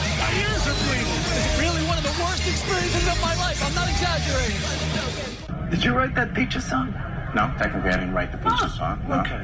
What would prompt a person to sing such an idiotic song? Because the way it's aged 20 years later, don't you see how relevant it is now? No, I don't. Okay, see, I can take the honesty. you can take it. So he hates that song. Right, and so the the uh, the songwriter I forget the gentleman's name from uh, Presidents, Chris. I can't remember his last name. but he is actually thrilled because he says it's an honor, Sure. to be castigated by uh, Yeah. Larry. Most definitely. Nick's going to look this up because. Ah, come on. Oh, that's the list of the presidents of the United States of America. I think you have to write out presidents of the United States of America because And that's then- the full name of the band. Bastard. Right. And then the hottest first ladies. Well, hold on a second here. All right, here we go. Find We got the, it? Find the band members, please. Dune Buggy is a song. Dune Buggy was That's his the name? album. come on, rock band. Uh, Come on. There you go. Click on the band. I'll get it for you. Chris Ballou. There Ballou. we go. All right. Now, uh, we're all better Hottest- people for that now. Yes. So anyway, he loved it, and um, there we go. Nice. Love that. All right, and thus endeth music news. Yes, Steve. Now your shard out. My shout out, my friend Leslie, who is uh, down working at the Franklin Square. They're hanging Christmas lights with the crews from uh, Pico. And apparently they were blaring the show, and she was hearing me uh, over the radio. They were all listening to it. And so we want to give a shout out, a shout out to the Pico workers who are hanging lights. Let me get the actual thing. There we go. Thanks for you guys. Thanks so much for listening. We appreciate that. That's kind of a zap, actually, isn't Is it? that a zap? Yeah, because they're I don't listening. know. Oh, okay. Well, they're listening live, and that's what you surprise them Then- by. can you zap that by sucker? making Yeah, an I'll zap announcement? it. So Yeah, we'll yeah, uh, yeah, yeah. we'll zap you here, Pierre style. Oh, well, Uh, hang on. that, that was my fault. It was turned down. Try Here we it again. Yeah. There you go. Thank you, good citizen. All right. Um, we need to give our last uh, twenty-five dollar gift card. Yeah. Uh, for Bourbon and Branch, where Marissa's going to be tomorrow night, Thursday night huddle. Uh, they're in Northern Liberties uh, on Second Street, North uh, Two Street, if you want. Uh, 705 North 2nd Street. And uh, she'll be there from 7 to 9 with your chance to win all kinds of good stuff. Let's give you a $25 gift card. Gift card. Let's take caller number 20 at 215-263-WMMR. And Bourbon and Branch offers superb food and drink at a friendly place, and they provide an experience that you won't forget. So come and get it. Coming back to wrap up the show. Stay with us. Stream WMMR anywhere you have an internet connection. Listen on our mobile app or go to WMMR.com. The most hated jeweler in America makes it so easy to get engaged. Meet the beautiful, classy, and brilliant Krista. She's Steven's most loved engagement ring and will dazzle. She takes the stress and guesswork out of finding the perfect ring. A bright white, high quality, round brilliant diamond in a classic solitaire setting. Meet Krista today starting at under $700. Online at IHateStevensinger.com or at the other corner of 8th and Walnut by appointment only. Free shipping and interest-free financing. It's so easy. Steven Singer Jewelers. That's IHateStevensinger.com. Now back with more of the Preston and Steve Show podcast. Good morning. Let's see here. We're getting ready to wrap up our day, and it has been a uh, it's been a busy today, uh, busy day today, I should say. We've had some guests. We had some stuff here in the studio that we gave away uh, with our friends at uh, Bourbon and Branch. Marissa's going to be there tomorrow night, seven to nine. Make sure you join her. It's for the Thursday night huddle with Bud Light, or the Thursday night kickoff. I'm sorry. We used to call it, we used to call it the huddle. It used to be called the huddle, now it's the kickoff. Yep. So uh, join her tomorrow night uh, for your chance to win some goodies. I would like to thank Sebastian Maniscalco. Sebastian was fantastic today. He's great. Playing the Wells Fargo Center, and that is on the 24th of November, so right before Thanksgiving, man. Uh, tickets at WMMR.com. Do you remember the year we um, went up and it was again it was Thanksgiving, uh, and maybe it was the day before, and we did the Dane Cook show. We Yes. introduced him at the Spectrum. Yes. In the round, yep. In the round, it was wild. Yeah, we had uh, we went right out to the very center there, Yeah. and we we welcomed everybody for coming out, and we we said he was coming up next. That was that was huge, man. that was that was a packed house. Yeah, that was really cool. Do you guys remember we used to do the gobbleroo every uh every Wednesday before Thanksgiving? Yeah, yeah. Um, What was I that? believe that was a no. Bill- Bill I mean, Weston. I remember the name, Yeah. but w- was it a, a concert? It was a varies uh, a varies a variety of things is what I'm trying to say. There was different concerts, but like uh, I think Stephen Lynch did it one year. Um, but Oh, yeah, yeah, there I was do remember. it was always the Wednesday before Thanksgiving, and it was an Oh. MMR event. But I, the reason I brought it up is I think it was a Bill name. I the hated Gobbler- it. I, know. hated it. Gobbleroo. Gobbleroo, yeah. Uh, but I do remember. I remember us doing Stephen Lynch a couple of times. Yeah. Yes, it was great. Mm-hmm. um, at the uh, at the Tower. Right. Uh, and packed house. Really cool. Great reception. People you know, love to go out around the uh, the holidays, especially Thanksgiving. Yeah, gobbleroo that gobbleroo you do. Uh, you said Packed House. It reminded me of Pat House. I believe Pat House has a show at Helium tonight. Uh, while I look up that information, did you guys hear that Kevin Hart played Helium on Saturday night? He did a surprise show at Helium. didn't hear. So we talk about you know Sebastian playing uh, Wells Fargo Center. I mean, you talk about a comedian who filled the link uh, was at Helium. I know. Yeah. on Yeah. Saturday night. It's amazing. Got invited to that show. Yeah, and you I couldn't go because I was sick, man. Oh, man. Sick. And you're right, Casey. Uh, Pat House tonight, 10, um, November 10th, 8 p.m. Yep. All right. Uh, and thank you to Paula Poundstone. She was on as well. Summersville Theater Thursday, November 18th. So you can go to ST94 to get those tickets. Uh, Pierre Robert, good morning, sir. Hey, how are you? Awesome. And you? Great. Wonderful. Enjoyed listening to that Zeppelin on vinyl yesterday. It was really cool. It was two days ago. What? See, there you go. I thought, I I, was was, I wrong. thought it was yesterday or the day before. All right, so No, no worries. But it was great. And it speaks to um, many things that I love about the album concept. I know none of you listen to albums anymore, um, but um, there's something wonderful about getting even a CD. Uh, of whatever band you like, and following it from beginning to end, and looking at the artwork and the track listing and all of that. Yeah, no, I agree. And I do it all the time. I mean, there's some some of the yeah. Well, you, I do, uh, the reason I said that is because you had- guys had said well, we don't. I've I heard both of you say it various times. You don't listen to albums anymore. You just download songs, which is what most people do. Yeah. So you're you're in the norm there. But um, uh, uh, going against the the wind and upstream uh, against the tidal wave, like a crazed salmon, like a crazed salmon, which is the way I normally swim. I'm encouraging everyone to get albums, uh, vinyl or CD, and listen to them in that way. That's a Hmm. good band name. Crazed Sam. Crazed Sam. Yeah. Uh, I recently did a, an album from from uh, front to back. What was it? Uh, but it wasn't. It, it was it was digital because it was. I was going to be in the car and I wanted to listen to the whole thing. But it was. Um, it was Journey Escape. Oh, cool. Um, and I, I, I was like, okay, because I know all the hits on there, and I'm like, what about those songs that, that that come in between?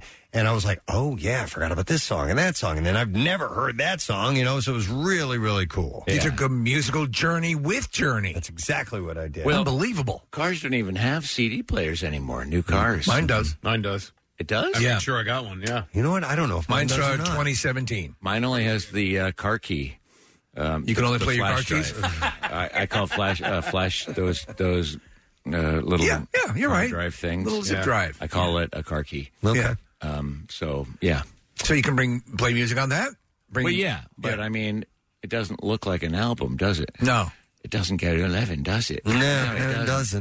Um, That's why they although- did away with the car record player. They now that is a futuristic concept. there you go. I predict that's coming. yeah, that's going to be on every kid's wish list when they turn sixteen. A car with a record player in Oh, it. Best It's- in that. Well, it's practical. all right, which is again why I swim the stream I'm swimming in. Yeah. And you know the suspension in cars these days; it can handle playing a record. Exactly. There was Yeah. that thing where they cut diamonds in a Lincoln one Absolutely. time. God, you remember that? I do remember that. I'm sure that was true. Um, 'cause- SNL did a bit where a guy performed a bris in the back of a car. Exactly. Oh, To show, yes. GM used to um, have an ad in the late 50s where they, uh, a TV ad, look how clear our windows are. Uh, and it was later discovered they filmed it with the windows all down. Whoops. yeah. So, um, so you could trust whatever they say; it's going to be true. Well, I trust you're going to give us the proper letter for the word of the week. How about that? Rust Trust. Rust Trust. Preston and Steve on 93.3 WMMR. Now, the Daily Letter. All right, the Preston and Steve Show brought to you today by the letter R, as in Rittenhouse. All right, we're most of the way there. We have two more letters to go, and a South Philly concert pass is what you can get. You can spend September in South Philly with a pair of tickets to see Red Hot Chili Peppers with the Strokes and Thundercat. That's September 3rd, a Saturday. And that's at Citizens Bank Park, but we'll also give you a pair of tickets for the Killers Imploding the Mirage Tour with special guest Johnny Moore, September 27th at the Wells Fargo Center. And complete details for both shows are available at WMMR.com. Uh, what's up today, man? We've got workforce blocks of Chris Cornell, Hailstorm, Blink 182, and a great vinyl cut. Speaking of uh, cars and uh, automobiles, I mean, uh, uh, turntables and automobiles. Cars and automobiles. Cars and automobiles. another band. It's going to be another. What's that in your back seat? Oh, that's an entirely no, it's another car. Well, Most people that- just bring spare tires. I know. It's Exactly another thing that I've thought of, which will make the future easier and It's an more escape car. streamlined. Yeah, I Okay. love it. All right. You, no one wants to put on a spare tire in the rain if you could just take out your spare car. Just leave the old car, hop in the hybrid, and off you go. By the way, before we go, I can't believe this is happening. Pierre, by the way, if I were to ask you the question, what color a tennis ball is, what would your answer be? Um, that kind of neon yellowish. Okay, yellow. So you're with me and Steve. But this poll that we're doing, uh, so far the the green is leading yellow. Yeah. But we know for a Blown away fact what it is called. Optic yellow. Fifty-three percent say green versus Mm-hmm. forty-seven percent who say yellow. That's two, weird. Two man. interesting polls uh, or, or you know um, dialogues going on on social media because yesterday I think Marissa posted the uh, folding of the T-shirts. Who it- won? uh, uh, I don't. I don't know if there was a winner, but it was like, do you do it like Kathy? Do you like Casey, me, or, or you, Preston? And I guess Casey. I mean, uh, Steven and um, Kathy do it the same way. So people are having a, a, a conversation about that too. So that's on our Instagram account, and then this uh, Twitter poll is on uh, well on our Twitter account. Yes, it is. but wait, there's another way. Oh yeah, for t-shirts. Um, uh, and again, going against the stream, you can hang them on a hanger. Yes, Yeah, that's well, what- Casey that's what I- does that's that. what I do. Yeah. yeah, yeah. Because there's no way of folding it where you unfold it and there's still not a wrinkle there. I thought you were going to say like roll it in a ball and throw it on the floor. Well, I do that too, but That's a um, style. I have a whole closet full of t-shirts, and I have dress t-shirts and casual t-shirts and Yeah. um, just beat up t-shirts. I'm the same way. I have Okay. my, my my fancy T-shirts. There you go. My formal my dress up T-shirts. Yeah. Okay. I'm wearing a formal T-shirt. All right. Uh, I'm going to thank our sponsors. President Steve Show is brought to you today by Duncan, the official coffee of the President Steve Show. Also, Acme. You can download the Acme app to see your all new deals, rewards, and perks today. Visit acmemarkets.com for details. And also, Trinity Rehab. Have nagging pain you can't get rid of? Trinity Rehab can help. Go to trinity rehab.com for information. Uh, tomorrow on the program, actor Carrie Elways Oh, Ah. will be joining us. Finally. Our sweet Wesley will be on the show. Uh, we'll see what else we can get into. That's it. We're done. Rage on and have a great day. And we'll see you tomorrow. Bye bye.